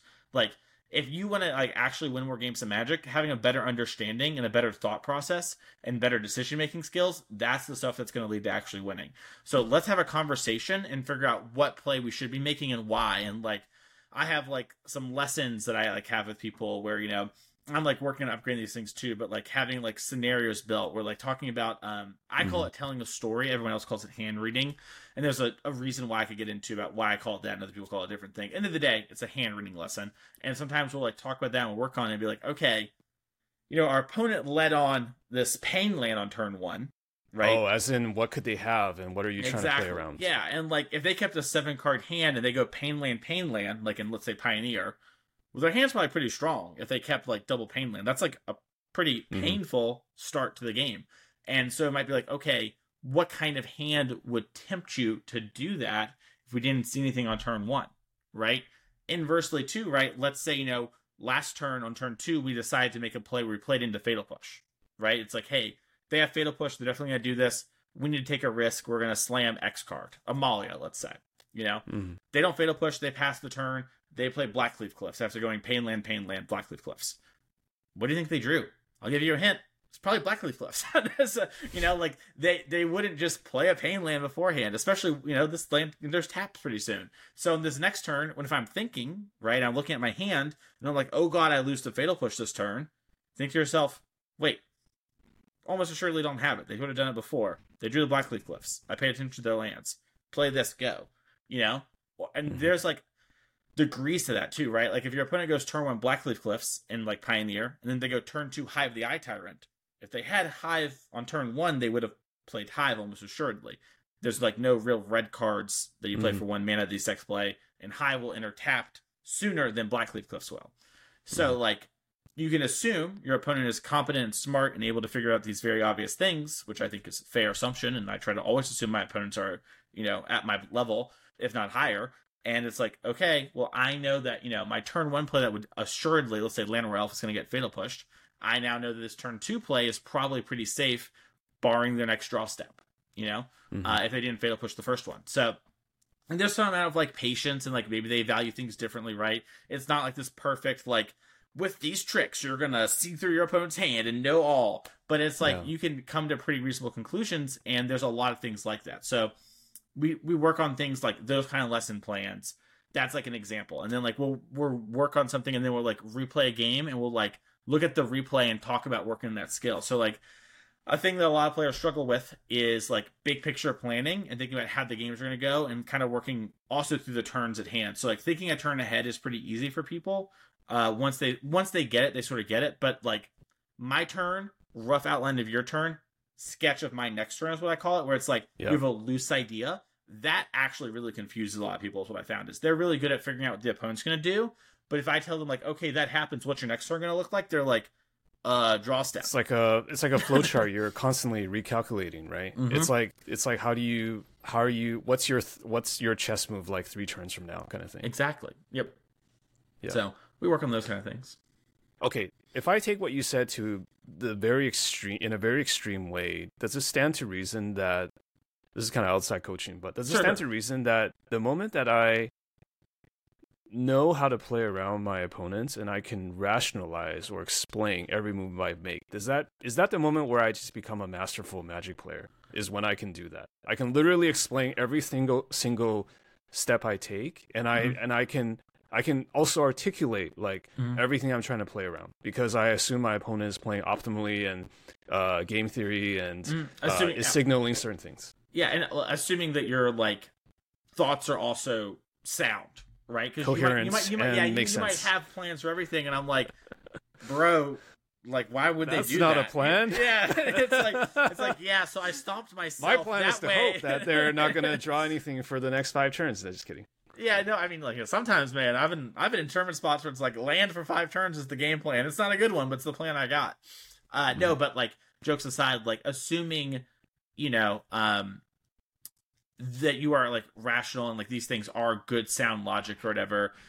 One, it's hard to have like the perfect optimal play in every sort of spot or whatever because there are so many variables. Um, but assuming like within good faith here, I think that's like kind of the first step in like really becoming like a masterful great player. And I think there are other things like deck selection and technical play and ability to sideboard and that's like just one step of it. And i think some people really excel at like that and then they sometimes are like pretty good at other things. But like if you excel in one of these areas and you're pretty good you can get really far in magic just doing that you know? Mhm. and you could easily make the rc for example if you like excelled at that and just you know had those kind of moments. Like one thing that really um i never really coached Jessie Robkin, but she definitely was kind of like the protogenetist, and she jokes that she's my number one pupil. So I'm gonna, you know, say I coached her or whatever. But Okay. I, I would play with her, and she would. She was very smart, but she would just like walk head first into things and not like think about what the opponent could be doing or why. And it was never this bad.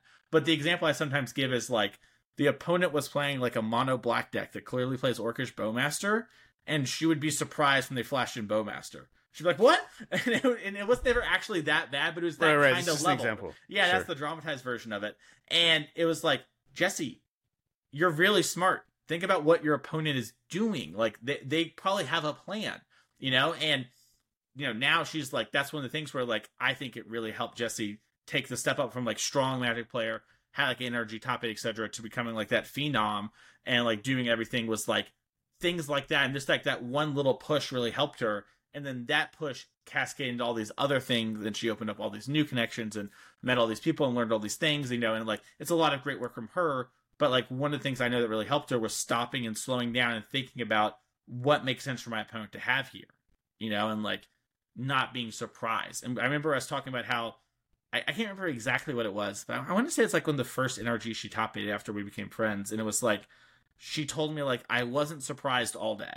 Like no one ever did a thing that was like a stock normal deck hmm that I was I was never surprised because I thought about I it. expected this as a possibility. Exactly, and I count and like maybe I played into it, you know, like I I expected them to have collected company or whatever, you know, and they had it. and I was going to lose to it if it hit the perfect two, but I also knew I couldn't win with the other cards. Mhm. So I made a you know I said call have Coco and hit the right cards, and they did, and I lost, and it sucks. I'm going home, you know. Mhm. But like those sort of things are I think what matter a lot in like making or breaking people is that kind of stuff and like having a good plan and thinking through your turn and executing, etc. So uh, what you Yeah. described, I do think is like an infinity stone gauntlet of like the Yeah. first little, you know, that's the time stone, but there are a lot of things I think really get there. And it can be really hard. And a lot of people will play magic for a very long time, I think, and never master a majority of those. You know, I don't think I've mastered most of these things by any means, but I'm working on it and I want to get there. So I'm not sure if anyone's ever asked you this, but Mhm. of the students that you or pupils that you've coached, if some of them have not successfully leveled up from your counsel, why do you think that is? And this is not because Hmm. you're a bad coach. I'm not trying to imply that, but are there Mhm. certain things about limiting factors about players that prevent them from actually reaching their own personal next level? That's a great question. I would say I typically am of the belief that most people, if they try their hardest and dedicate time and energy and are willing to stick to it, because Magic is a marathon, not a race. No one tournament defines you. I believe basically the super majority can get to the Pro Tour. They might not be able to consistently get there. They might be, you know, they're definitely punching above their weight class to get there, but I believe people can do it.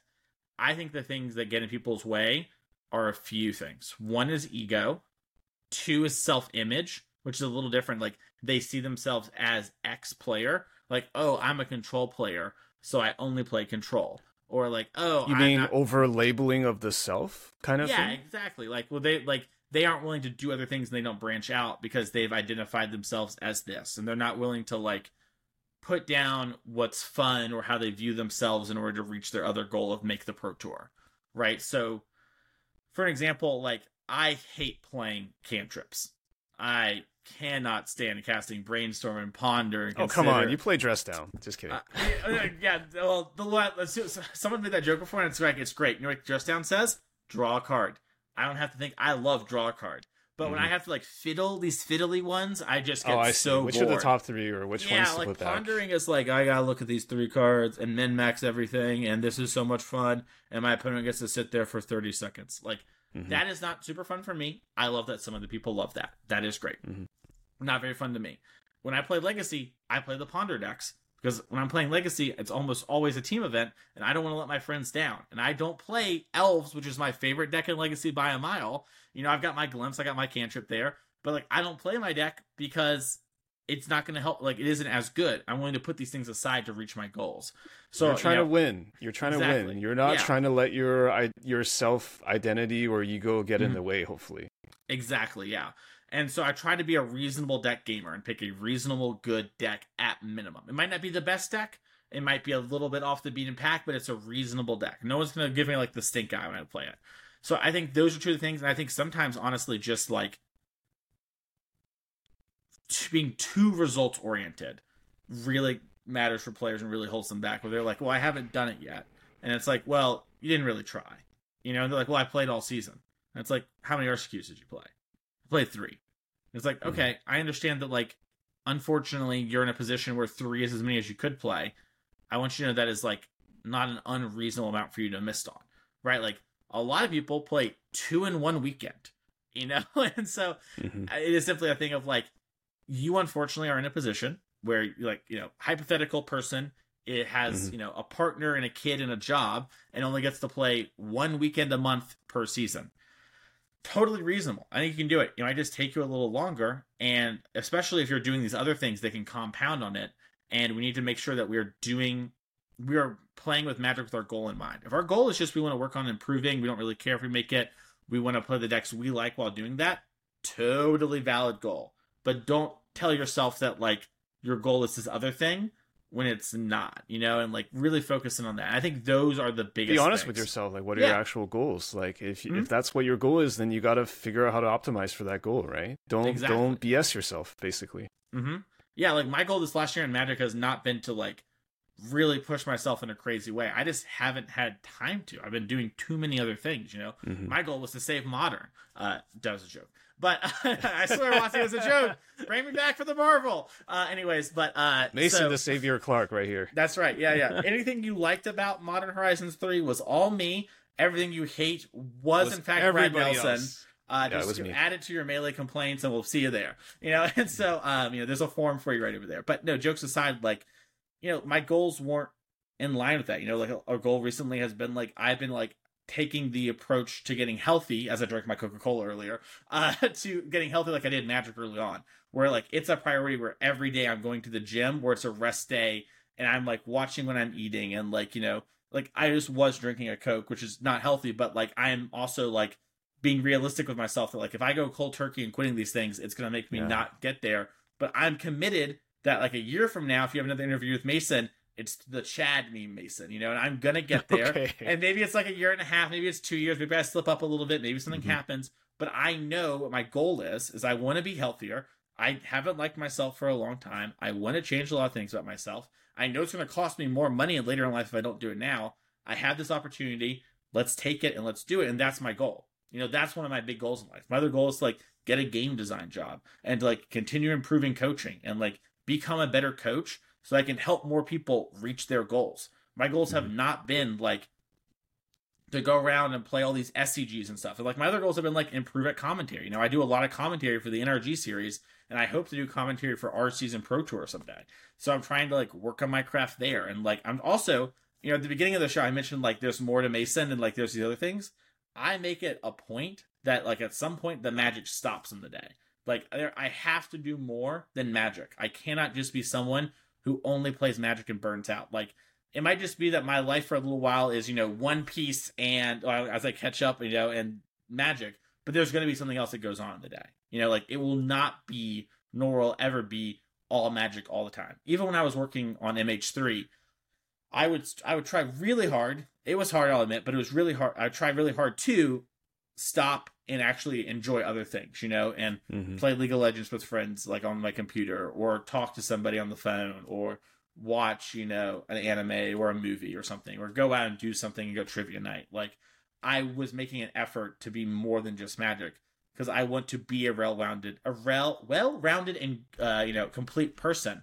I don't just want to be some encyclopedic guide to magic and design and improving. Like that would make me really sad if that was all there was to Mason. You know, if all someone could say to Mason was like, "Oh, Mason is like." Hopefully, that's not the only thing on your tombstone, kind of thing. Exactly. Yeah, I, I want it to be like you know, like someone's like, "What's the deal on Mason?" You know, they might say like, "Yeah, he's smart at magic. He's a great teacher." But they might also say, dude's really funny or dude's really compassionate or he'll help you out in a situation, you know, where you can trust him, you know, if you're ever in a situation to get out of a party or whatever. You know, like one of the highest compliments I ever got was someone said, like, Oh, if I'm ever in a situation where I feel uncomfortable, I should find you.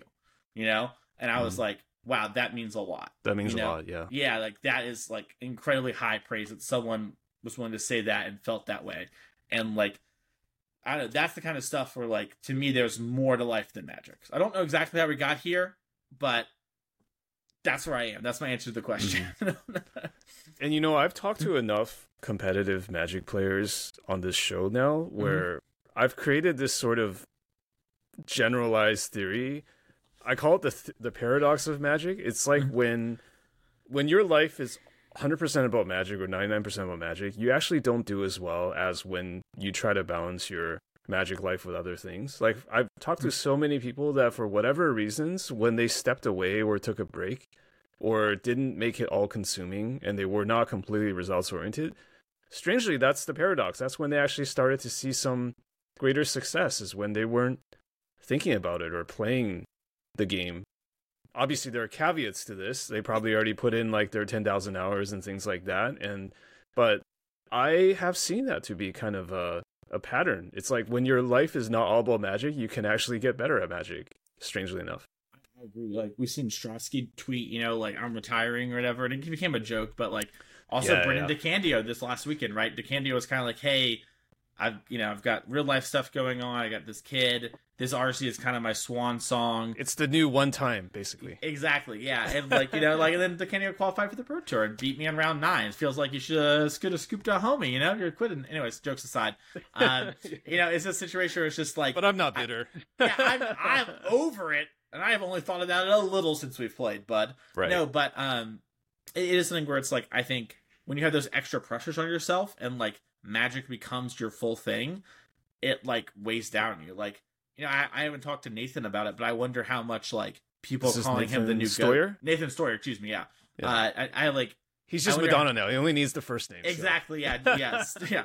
Well, drop the Steuer. Nathan's cleaner. You know, yeah. and it's just so you know with Nathan, right? It's like I wonder how much like adding all this pressure that like, hey kid, you're the new goat, or like, what's it feel like to be in contention for greatest of all time already? Where like, what does it feel like to do these sort of things? Like, that stuff can that... mess you up, really. Yeah, exactly. And like Nathan's great and had like good results, whatever, since he won the Pro Tour. But like, and uh, to be fair, it's like impossible for anyone to keep up Nathan what right. Nathan was doing, right?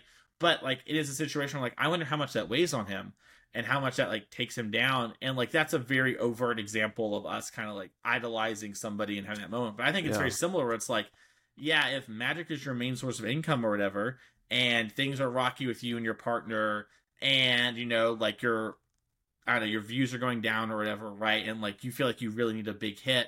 Like I assume that like makes it much harder to play. You know, and I'm very lucky and blessed that like I don't feel that way too often about my stuff. You are diversified, I think, is your yeah. situation. Exactly. Yeah. yeah. So yeah. I don't. I think if you find yourself stuck in that position, like James was talking about there of like, you know, there's so much on me and taking a step back.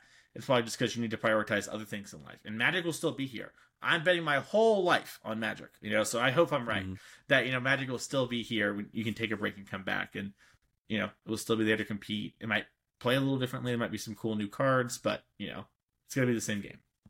Just taking the Nathan example on a much smaller scale for you. You you Mhm. mentioned just um, when you were popularizing the four color Yorion deck, Mhm. and there were points in time where you didn't play a lot, but you had to like you were forced into playing a league or you played two or three leagues. Was there pressure that you put on yourself to do well in those leagues, even though it was such a you know a much smaller version of like No. you know what Nathan is going through? No, one of my best friends, uh, Daniel Combs, I would talk to him and he would always laugh about this. Like back in PPTQs, I would play a league the night before. We might be on Discord or whatever the voice chat at the time was, and I'd two three the league, and I'd be like, lock it in, and then I'd win the PPTQ the next day. You know, like I just don't really care Okay. about that. You know, Okay. and the only time I really care about that sort of stuff is like when Because there's a a lot of chest pumping. There's a lot of people who are like, yeah, I think this is the right deck. You know, I literally 5 like, you know, 10 leagues in a row. And so I'm ready to lock it in. And then you get the tweet next week. It's like, oh, I owe two drop, but whatever, you know, like it was so, it was so hype go leading into it. I just feel like Yeah. People Yeah. have these like weird expectations or unrealistic expectations. Yeah, I, I saw a tweet recently that I really kind of like. That's kind of mean, but I think it gets the point across. It's like Okay. I just beat five people I would never test with. It's time to lock in this deck for a tournament that's worth a hundred thousand dollars across the country. No more testing, and it's like, Okay. uh, and here, here's another great example. I so I played more from the Pioneer banning to the uh, RC than I had all year combined when it came to like actually focus testing and playing games of Magic. I played more in that two week span than I had the whole After year. the Karn ban and all that stuff. Okay. Correct. Yeah, exactly. All that year. I guess I would I'd argue MH3 doesn't count, but I did focus and try really hard for that. So post MH3 to then, which was about eight or nine months, I, you know, played less than I had in that two week period. And I was playing leagues and I played against some really great players. I went to like Lavunga and Leviathan and um, uh, Mog and like all a lot of great Mhm. Magic Online grinders, and I had some really good games. I also had games where people lightning struck my three three when I was at two. You know, and it was just like it was just like this is a moment of like leagues are noise. And what leagues Okay. are is a great way for you to get games in when there's no one else to play with and you can't focus test with your friends or maybe don't have that experience where you want to get reps in, right? And so I don't really care if I win or I lose. What I care about is like how did I play? Did I make good choices? Was my logic and my reasoning good? You know, like Mhm. what was going on with that sort of stuff. And like when I look back on tournaments, it's like if I won the tournament but played poorly, I'm not gonna be like the guy that's like a poor like a bad winner and ruin the vibe for everyone else. But I will think about it a lot. And like when I'm on the treadmill or lifting weights, it will like ring in my head like you should have played better. Why did you play so sloppy? What is going on that like you played like this?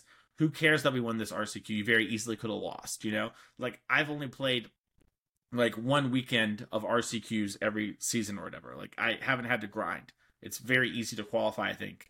Um, if you get lucky and you're good, you know, and I think I've hit the lucky part where I had only had to play one weekend of these things. You know, I've won the shot, one shot, one shot, played an Apex event, and then lost their Saturday one, and then won their Sunday one, and which is even like just kind of like a bigger RCQ, right? So like, should I even judge myself for losing that? You know, personally, I do. Like, it's like, come on, man, you couldn't win that. Like, you're good at modern, you know what's up, and so there is some amount of like, I hold myself to a high bar where my play is bad, but if my play is good and I think my reasoning are good, and it all makes sense, then what more can I ask for?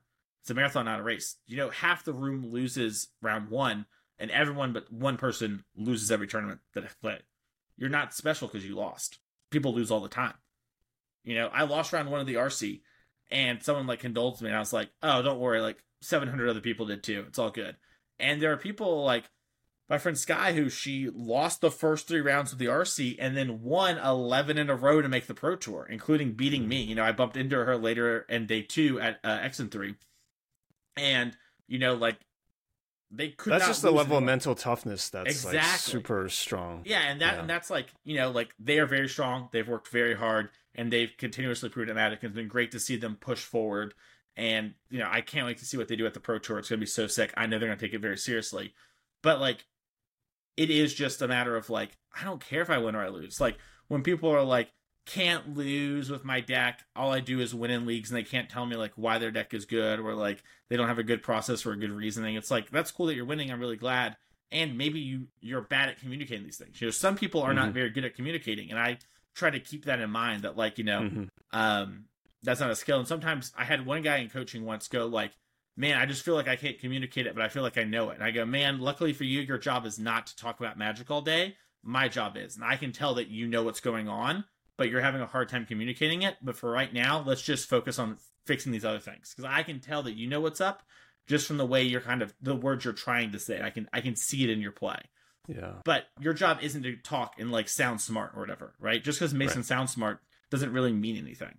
You know, Mhm. it's cool that you can't make a TikTok. The goal is just to just Yeah. for you to level up. So it's Exactly, like yeah, it- you know better. we fi- Do your we'll find a way. We'll find a way. yeah, it's gonna Yeah. be cool. You know, not not everyone needs to be a content creator or like you know do these sort of things. And if you want to help your friends and teach them, that's great. They'll figure stuff out and the way to communicate in time together. You know, communicating with your friends is like an art. So I don't know. Who cares if you're five early? Who cares what won the challenge? Whatever. Magic Online's a totally different game than Magic and Paper.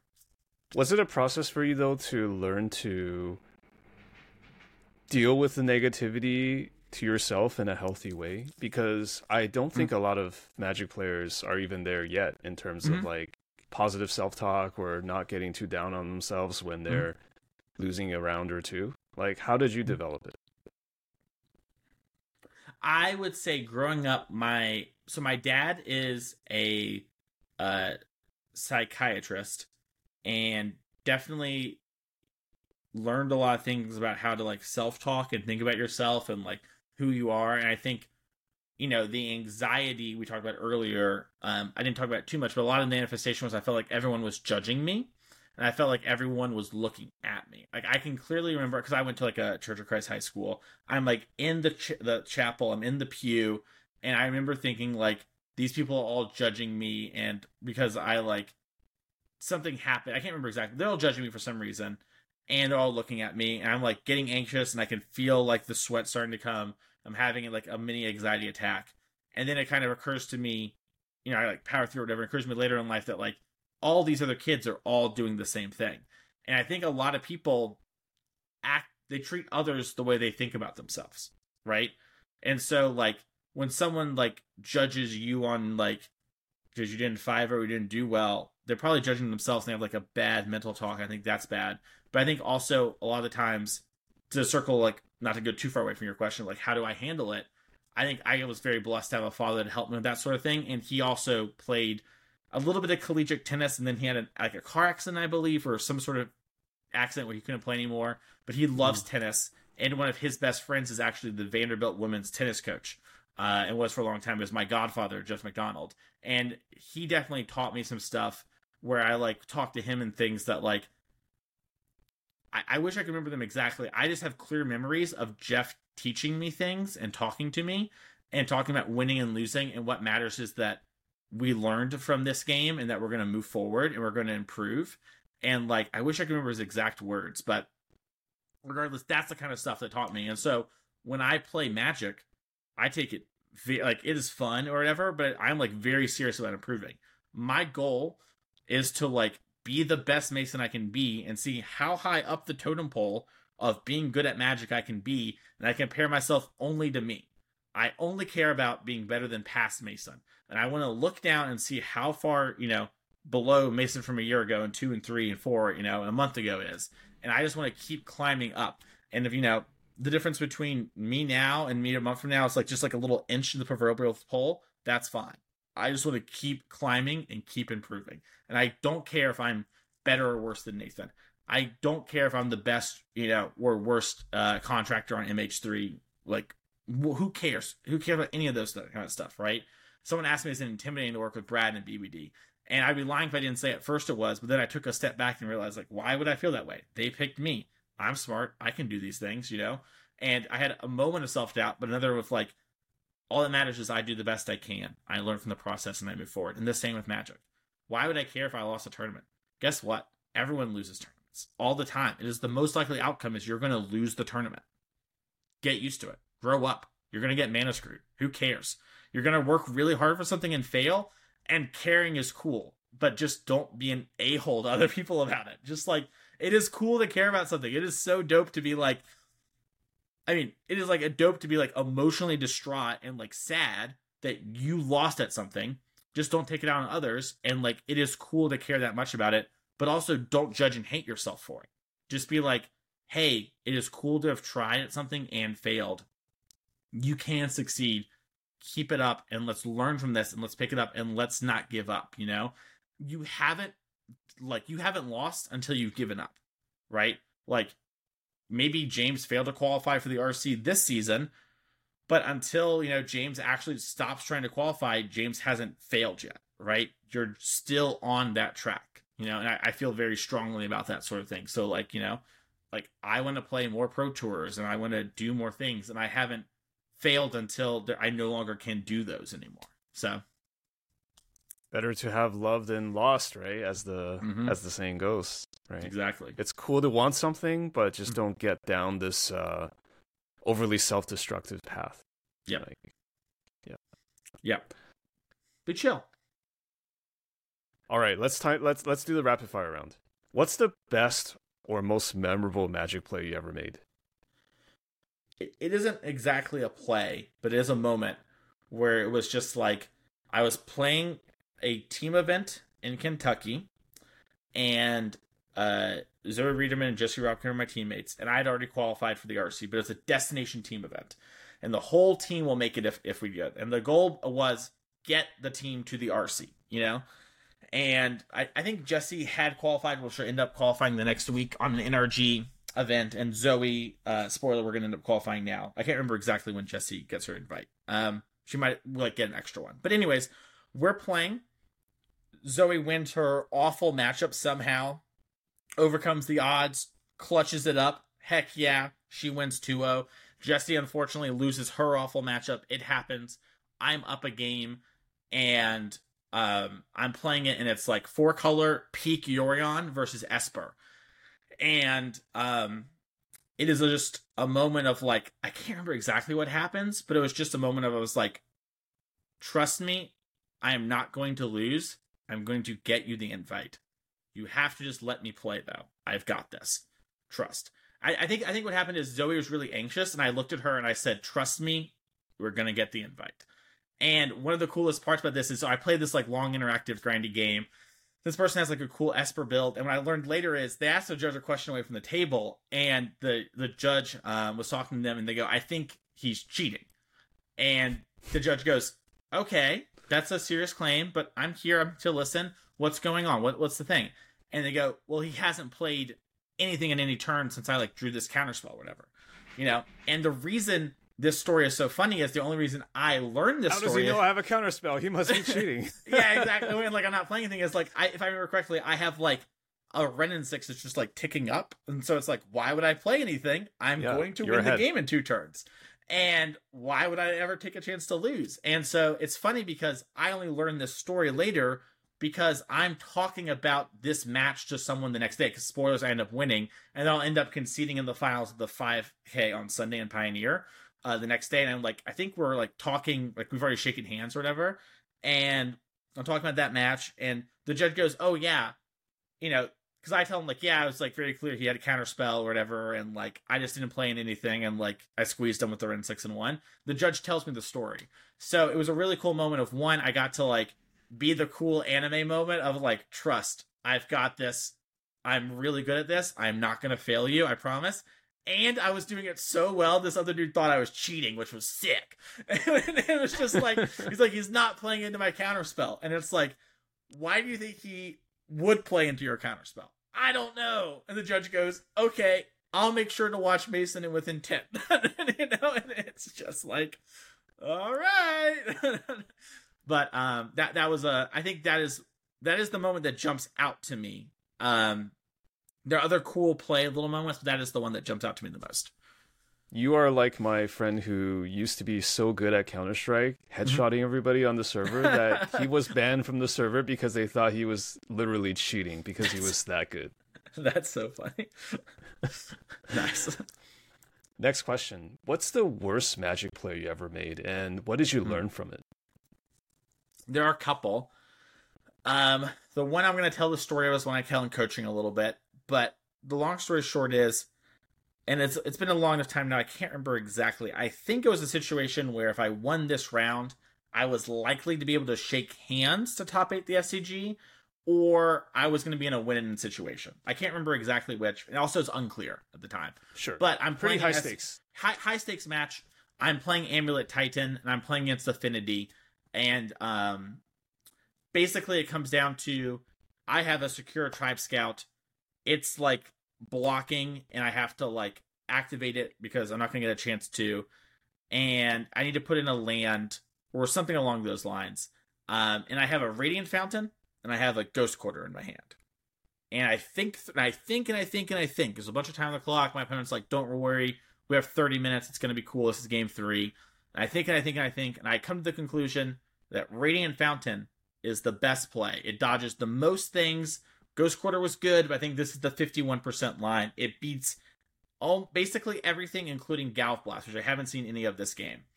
And I activate my Tribe Scout and I put in my card and I say gain two life, but I've dexterity in a Ghost Quarter. I put go- and this is the old rules, so Ghost Quarter is on the table, and I my only other card in hand is Radiant Fountain, and I've said the life. I obviously can't take it back.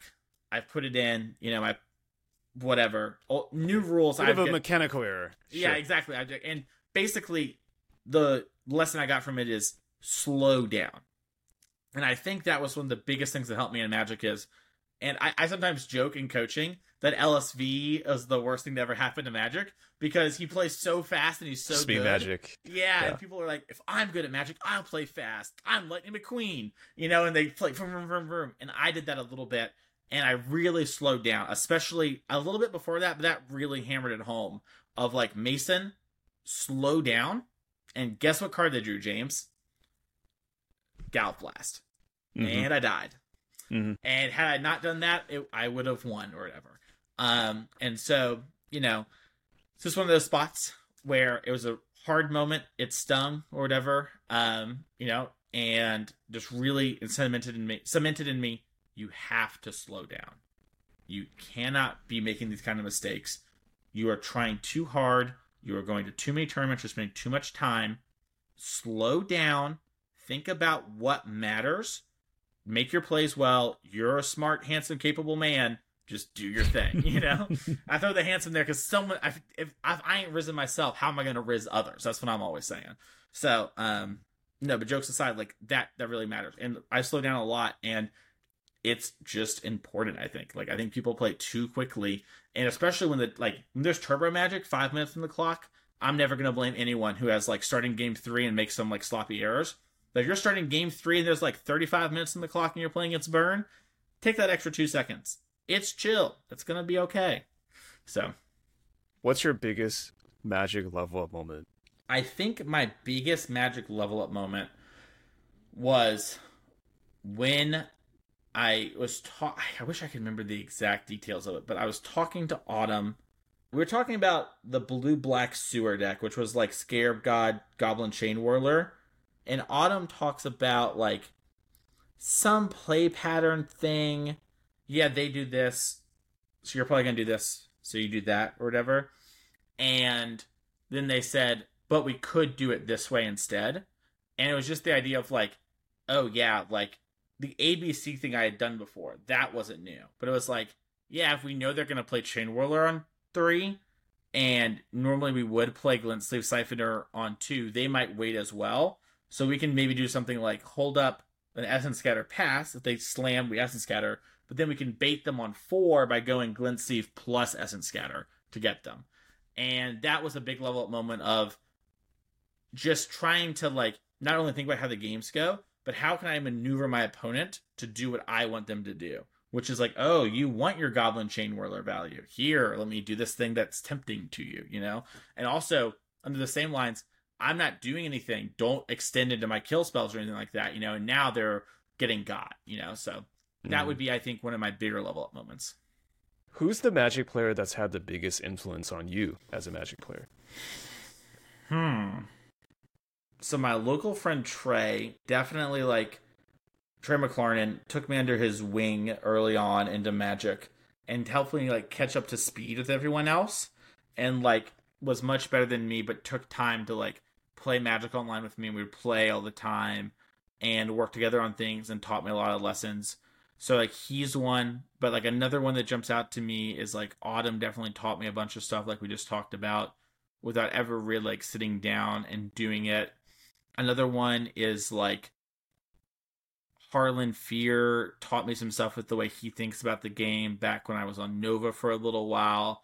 I learned a lot from Jerry, both eventually becoming his friend and talking to him, but also just listening to him via his podcast played a big part in it.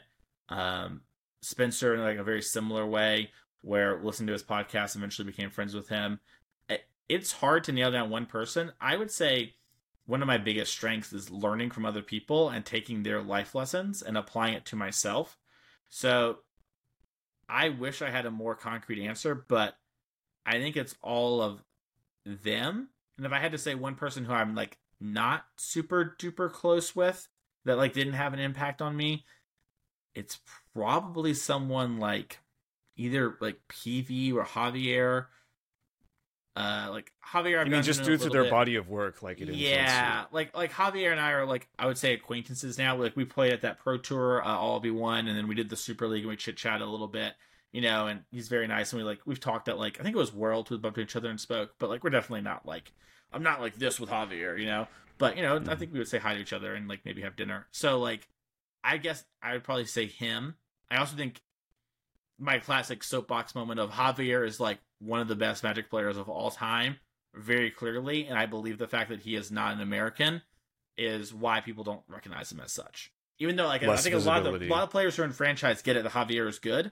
but a lot of people who are in franchise don't realize like Nathan was having a crazy year, and Javier was like right here, and Javier's uh-huh. also been doing that for years, and, and like been the world champion too. Sure. So crushing for years. Yeah, yeah. That, that guy's definitely taught me a lot via watching um his play. So you know, there, there's a lot of people, and I learned a lot from people at Grand Prix talking to them and going to SCGs and getting to know these people and just listening to like the way like Edgar Magalhaes and Der- uh, Matthew Delk, mm-hmm. excuse me, like talked about Amulet and like listening to that and like Dom Harvey and like his approach to things and like all these different people. I, I think mm-hmm. you know mm-hmm. I learned a bunch. I learned a lot from Kane and Abe and just just I don't know. Mm-hmm. I, I, learned a lot from a lot of people. So mm-hmm. I guess well, gun that's... to my head, I'll say Trey since you know he helped catch me up to speed. Sure. Sorry. But uh, yeah, you're, you're synthesizing from so many mm-hmm. different sources, standing on the shoulders of giants, as it were. Yeah. What's your favorite magic related travel story? At one event, I, I can't remember. I think it was maybe Vegas, but I'm flying back and I have like a connecting flight. Know, get them in Vegas. I had a connecting flight, but I'm I'm flying back from some place, and I'm like working on an article. So I have like the decked app on my phone. I'm like building the deck list, and I'm like writing my article in notes, like outline, so I can when I get home, I can like actually finish it up. And this person next to me is like, "Hey, I wasn't trying to eavesdrop or, or eavesdrop or whatever, but I saw your phone. Do you play Magic or whatever?" And I was like, "Oh yeah." Oh, it was it was DreamHack. That's what it was. I was coming back from DreamHack Dallas, and he was like, "Yeah." Uh, I was like, "Yeah, I do." You know, blah blah. And he was like, "Oh, did you play this tournament this weekend?" And I go, "Yeah, I won it." That's that's why I remember it now. But I just remember there was like there was something that happened that was very funny, and he was like, "Oh, dang," you know. Uh, yeah. But yeah, that was it. I, and I'm sure there's much better, funnier ones or whatever. But on the spot, I, I can't remember them, and I just sure. I feel like I'm missing some all timer story, but it's just not popping up to me right now. That's okay. That's the one that comes to mind. yeah, yeah, yeah, yeah. The the random air mm-hmm. airplane or uh, uh mm-hmm. stranger moment kind of thing. Exactly. Yeah. And they didn't know that people could like make a living playing Magic, so we talked about that. It was fun. I know that one of your favorite movies is um, The Social Network. What do you love about this movie and why? See you talk to Trey. I, I, I, I well, there's a couple things I like about the social network. So one, I think it is an interesting idea for a movie to talk about this thing that like you know when the social network came out it was like 2013 i think 12 so like we were in the era of social media but not even in the way we are now right i think it's interesting to take a look on it and it is like a dramatization of uh, like these real events, and it's very much like It's artistic. the Sorkin Fincher uh, view of exactly. Yeah, Sorkin definitely took some things, you know, and like I- I've heard like what Zuckerberg had to say on stuff, and like my understanding is like the girl from which they sort of pivot the whole movie around at the beginning isn't even like a real girl because Zuckerberg had been dating like this same girl basically off and on, or maybe his whole life before then. But I say this all to say I thought it was a really interesting character piece. I think it was also a really interesting idea, and I think the writing's really dynamic. I think the it's like snappy. I really like Sorkin stuff in general. Um, so like you know, I'm kind of a sucker for those kind of things. But I think the Social Network is just like a fairly good thing, like a fairly just good movie, and it's just enjoyable. And I think there are a lot of like also kind of memey iconic things that come from it. Like earlier, I made actually a reference, right? I said drop the Steuer, Nathan's cleaner. You know, like that's a reference to like in the thing the guy from MySpace is saying drop the the on Facebook. And like the I'm coming back for everything. You know, like one of my favorite posts I ever made was I took the guy from that scene, Andrew Garfield, and I put Ragavan's face on it, you know? And it said next turn I'm Mhm. coming back for everything. And it's just like I don't know, like the movie just kind of sticks out of my mind. And I know because a little behind the scene, James asked me who are some people I should reach out to, and one of them was my friend Trey. And we have this end joke where no matter what movie's coming out or someone's talking about like a greatest movie of all time, I always just kind of go like, "Yeah, but the Social Network, am I right?" so, so I can tell that he's sort of thrown me under the bus in real time here, Okay. and making me defend Okay. myself. But I, I do really like the movie. I would like, I gladly watch the Social Network right now. You know, it's been like a year or two. I think it Yeah. is like snappy and fun or whatever. Um, it is an interesting concept, but also and joke of my friend Trey that you know it's clearly the greatest movie of your mine and every generation. So you want to watch Clearly. the Social Network instead? Yeah, yeah. Clearly, So you know, that's crazy. I, I haven't watched it in a while. I should probably revisit it. I'm just a big fan of like David Fincher's movies. Like Yeah. I've watched The Killer twice already this year uh, on Netflix, Oh, just because he he directed it, and uh, Mhm. I, I generally watch movies because of the direction. Mhm. So um, that's something weird about me that I guess it's unnecessary to share. But yeah. can Um, I ask you a yeah, I- question? yeah, yeah. what did, sure. what was your favorite part of the Killer? Because I wanted to like the Killer, and I watched it all, but I would just say it was fine. Like I wish I loved it, but I just didn't love it. There's a lot of things about the plot that just don't make sense. Yes, And I, I, I think I think okay. Um, I'm gonna try to say this without it had style. it? I'll say that. like okay. I think there's two things that work for me for the Mhm. movie. One is that it's actually kind of a social commentary on David Fincher himself. Mhm. Like here's a guy that was basically like beaten around by Hollywood is now able to like create a movie that he wants. Basically a blank check because of Netflix. Mhm. And it's a kind of commentary on himself, uh, his own arc as a director. Like the killer is essentially um Fincher.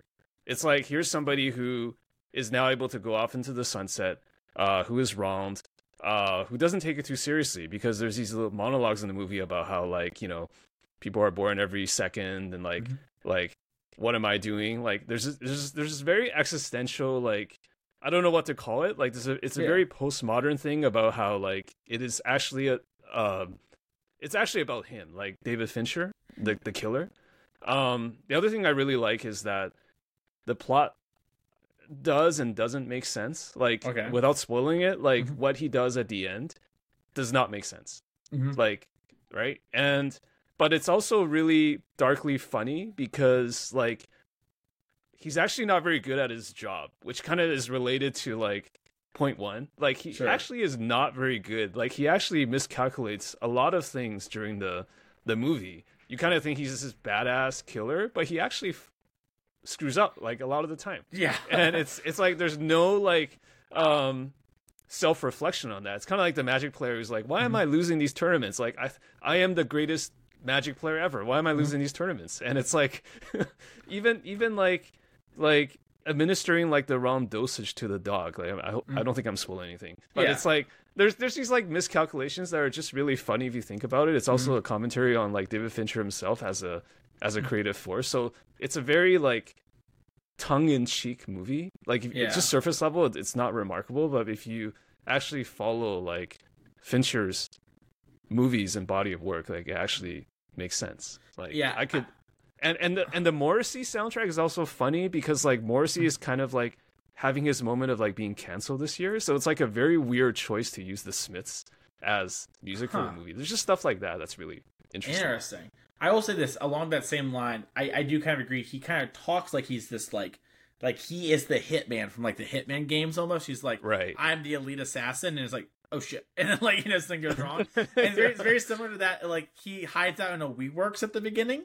Like Yeah. a spoiler for like the first scene in the movie, he's like hiding in a WeWorks, which looks like a very official type company until you really learn about it. so it's Right, right, very right. interesting, I guess, actually, because I hadn't made that connection until you sort of said it. But I was like, Yeah. yeah, he was in a WeWorks, which kind of is like him. Have you read the graphic novels that this is based off of?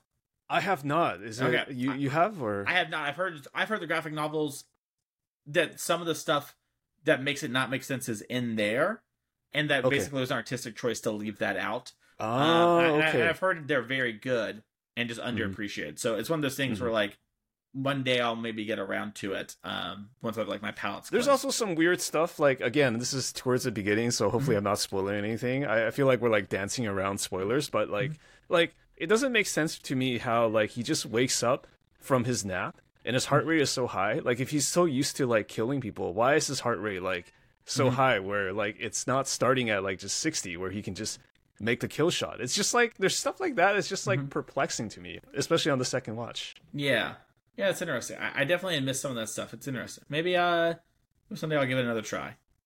Once I'm a little removed It's- from it. It's also movies are also just kind of weird now. It's like it's like i- they've become something, and this is like old man James yelling at clouds. It's like Mhm. it's not something that I even have to go to the theater for. Like, like it's just something that plays in the background now. Like it's not no longer an event. It's like it's it's kind of like if we use magic as an analogy, I can now grind magic online whenever I want. I used to have to like wait for like the weekly magic tournament to like and think about it and like go there and do it right. And now I can just fire up like arena or online whenever I want, and it's like it's sort of lost its kind of mystique in a way because Mhm. like I can always just do it. It's always in the background. I can Yeah. always watch a magic stream, right? So Mhm. Yeah. Yeah. Anywho, dope though. that's yeah, yeah, yeah, yeah. Um, all right. Um, why is it that you're a fan of There Will Be Blood? That's So- that's another favorite of yours, right? yeah. Is there I- something to do with the magic grind and the story, or what? when I, when I say I'm a magic grinder, you'll have to agree. Um, no, but I, I really like Daniel Day Lewis. I think he's a great actor. Um, I really like. I I will say this that I, I really like the story for the most part. I think it drags a little at certain points. Um, but I like its commitment to sort of like telling this story, no holds bars, very similar to what it is. Like one critique I think of the movie that's a very fair one is that women don't speak in the movie. Uh, and there's like I think it's like three or four lines of dialogue, but it I think it's an artistic choice from I can't remember who the director was for the movie. P.T. Anderson. P.T. Anderson, thank you. I think it's like an artistic choice that like this guy is like one, he is like a dude from that era who doesn't respect women. So he like it's the whole story is told from his perspective, and it's like he doesn't care what women have to think because he thinks they're dumb. You know, obviously that's not reasonable, but like he has that viewpoint, and it's like you have to basically accept that you are watching a bad person. This is a bad guy. He is not someone This is a bad to. man. Yes. Yeah, mm-hmm. exactly. And he is very self centered and very egotistical and very driven by profit above all else. And it's very interesting to see sort of his rise and fall and see him push away everyone else and to see him break and like he's no better than Eli, you know? Like Mhm. Eli is like a a spoiler for a 2008 movie is like this preacher in town that he very much hates and he and Eli the whole movie are like pushing back and forth at each other and like getting each other to like basically show their hand that like we're not good people and we are just Mhm. here for the money and forcing to do stuff, you know? And in the Mhm. movie, like you could argue Eli loses if you want to see things that way, but like really, uh Daniel Day Lewis's character, whose name is escaping me at the moment, he like succumbs to his stuff and like lets his emotions get the better of him. And Mhm. he, you know, in his own words, he finishes himself, you know, he ends it all, uh, and like kind of ruins everything he worked for because of his pride, you know, he's going to end up in like not a very happy situation because of his choices. So I really like that movie. I I think it is very good. I think it also, and I think it has some very iconic scenes too that are very, you know, Oh, uh, fun. sure. Like I'll drink, you know, I drink your milkshake, I drink it up, and like Mhm. slurps it up, you know, and like if I say I'm an oil man, you'd have to agree, and you know, um, when like his son, there's a there's an iconic scene where this oil rig goes on fire and explodes, and his boy ends up becoming deaf, and uh, there's like oil rushing out of the ground, and he's like covered in oil. The fire is lighting up his Mhm. eyes, and he's staring at it. And his like Mhm. co-owner comes over and goes, "How's the boy?" And he goes, "Not good." You know, and he just like Yeah. stares at basically all of his money because he doesn't care. The kid was just Yeah. a thing to get more sales so he could be a father and son company. He doesn't need the kid anymore. It's Yeah. all about the money for him. And it's Yeah. an awful person, but I find it so interesting to watch. This person is so antithetical to me and like I think to most people. So I'm right with you. Like, Yeah. there's a couple things, right? One you said, which is like, um, I think you sort of implied. Mhm. Uh, I'm sort of taking it is like it is very like it has very iconic imagery. It has Mhm. like very memorable moments. Like I would argue, even the opening moment where he's trying to like like find something out of that rock, like Mhm. that is like something that really sticks with me. yeah. It is basically like the American like the American dream, like in a story, like because it's it's based on the book and it's like it very much is about that and it's also about as you said like pride before the fall. Like it's about like losing one losing self-control and that's the real loss right? And um i'll add another one. Like i, I again i love the direction. I love the the way the movie's made. Um the Jonny uh greenwood score is also amazing like um so you know it's got all these things i feel like now having talked to you i need to rewatch it so Yeah, yeah, it's very good. I, I watched it about a year ago. I think I watch it every two or three years, so I'm probably a little too soon on the rewatch, but it is very, very good. I recently a movie that I would say is up there while we're on this topic is Whiplash. I think I actually I think Whiplash. Oh, dude, yeah, yeah, yeah, Yeah. yeah. I think I- have watched it like three times already. So I, I've seen it once, and I think uh, I think you're friends with Harlan Fear. I think he and I yeah, we were like we had this Discord called Corn Hub during the pandemic when things were wild, and we would watch movies sometimes together after we'd all play Among Us. Mm-hmm. And I remember like he, and myself, my friend Bob and Cheese, my friend Baker, we watched it, and it was very good. And it was a movie that I was like, I think this is a top ten movie for me, but I've got to give it time to like digest and then go back and watch it again before I can write it off. But I think that might be what my plan is for tonight. I'm going to go work out after this. okay, And I'm gonna go watch Whiplash again because Whiplash, Okay. like that is a movie where like if you are someone who competes in something, you're probably gonna love that Yeah. movie, and it's gonna really ring home for you, and it is It's- so good. it's so good, and that's actually my favorite game podcast episode Mm. of all time. Is when they talk about Whiplash. There's a, there's an episode where Jerry T and Brian talk about the movie, and if you haven't listened to that, like it was actually still called Game Podcast before Arena Decklists. Um, that's the episode. Like I they actually yeah. talk about that. Yeah, I guess Arena Decklists happens before COVID, and I didn't watch the movie till COVID, so it's possible I just skipped Mhm. the episode because I was like, I haven't seen this movie. I'm gonna have to go Uh, back. you down- gotta, yeah, I- you I- should I check gotta- it out. like, check it out, Yeah, yeah. there's there's some real uh, Mhm. love within the Magic community for that movie, and obviously it's it's about an unhealthy obsession, but Mhm. it's so good. The performances are so good in that movie. Mhm. Yeah, you should watch it again. Have you seen Ping Pong the animation along the lines of this? I have not. Is so you recommend it? I, I recommend it highly. I think it's my favorite anime, and it is a very similar-ish type of vein to Whiplash, of like an unhealthy obsession with competing and competition. And I think it also it handles it from a lot of different angles, including the angle of like I'm just not good enough, you know, of like Mm. I'm just never gonna be that guy, you know, Mm. and like maybe I'll have like a good game or something, but I'll never be there. And I think Ping Pong. It's 11 episodes. It's on Crunchyroll Okay. now. Um, it's very very good. I, I think it is like a quintessential. If you like sort of those kind of whiplashy stories, this is like a more lighthearted but serious version of that. Mm. And uh, it is a very unique artistic style, and it's all about ping pong. So Okay. Yeah. That reminds me, I also have to watch Blue Lock. I think it's. I oh, think it's Blue called. Lock's so good. I, I Yes. I've only watched maybe the first two episodes, and I I feel like I need to get into that. yeah, Blue it was Lock a is recommendation. Yeah, that Yeah. that one I highly endorse as well. If you're someone who likes competing in things and like sports anime, Blue Lock is. Mm-hmm. I'm a big weeb. I, I love you know.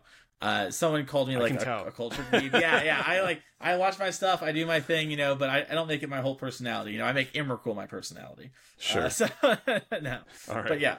All right, la- last question for you. So, Mhm. what is it about Cardfight Vanguard? Was that because of your love for anime that you got into this game? As I understand it, it's the first card game you actually played seriously before Magic, right? Yeah, it's a card game I competed in and did very well. And like my friends also did very well. And like one of my like local friends who still plays the game, I saw on Facebook the other day, he got back to Worlds again. That game is still going. I think that's his second or third time.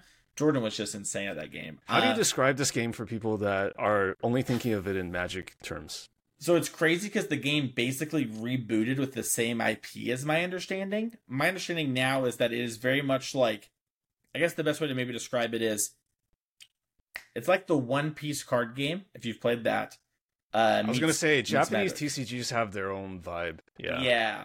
It is very much like a game with high resources. You see a lot of your deck, um, and unconventional ways to unlock those resources. So, like traditionally, when I played, it was a game that the closer you got to death, the more power, basically, the more mana you had.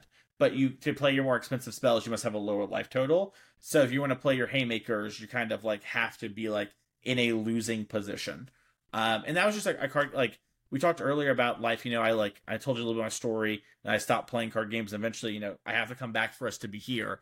But what happened is I graduated high school, I go back, I start playing Yu Gi Oh. It's fine, but some guys who played Yu Gi Oh played Vanguard, and I really liked it. I found it it was just a really fun card game, and I just sort of kept playing, kept competing at it, and really sort of grew and like learned a lot of things via the context of that, and then took that into Magic. You know, and the reason I started playing Magic is I Cardfight Vanguard a lot. I was like, I had a lot of fun playing. It was just a really good time. But the level of competition, people weren't taking it the same way, nor was the company.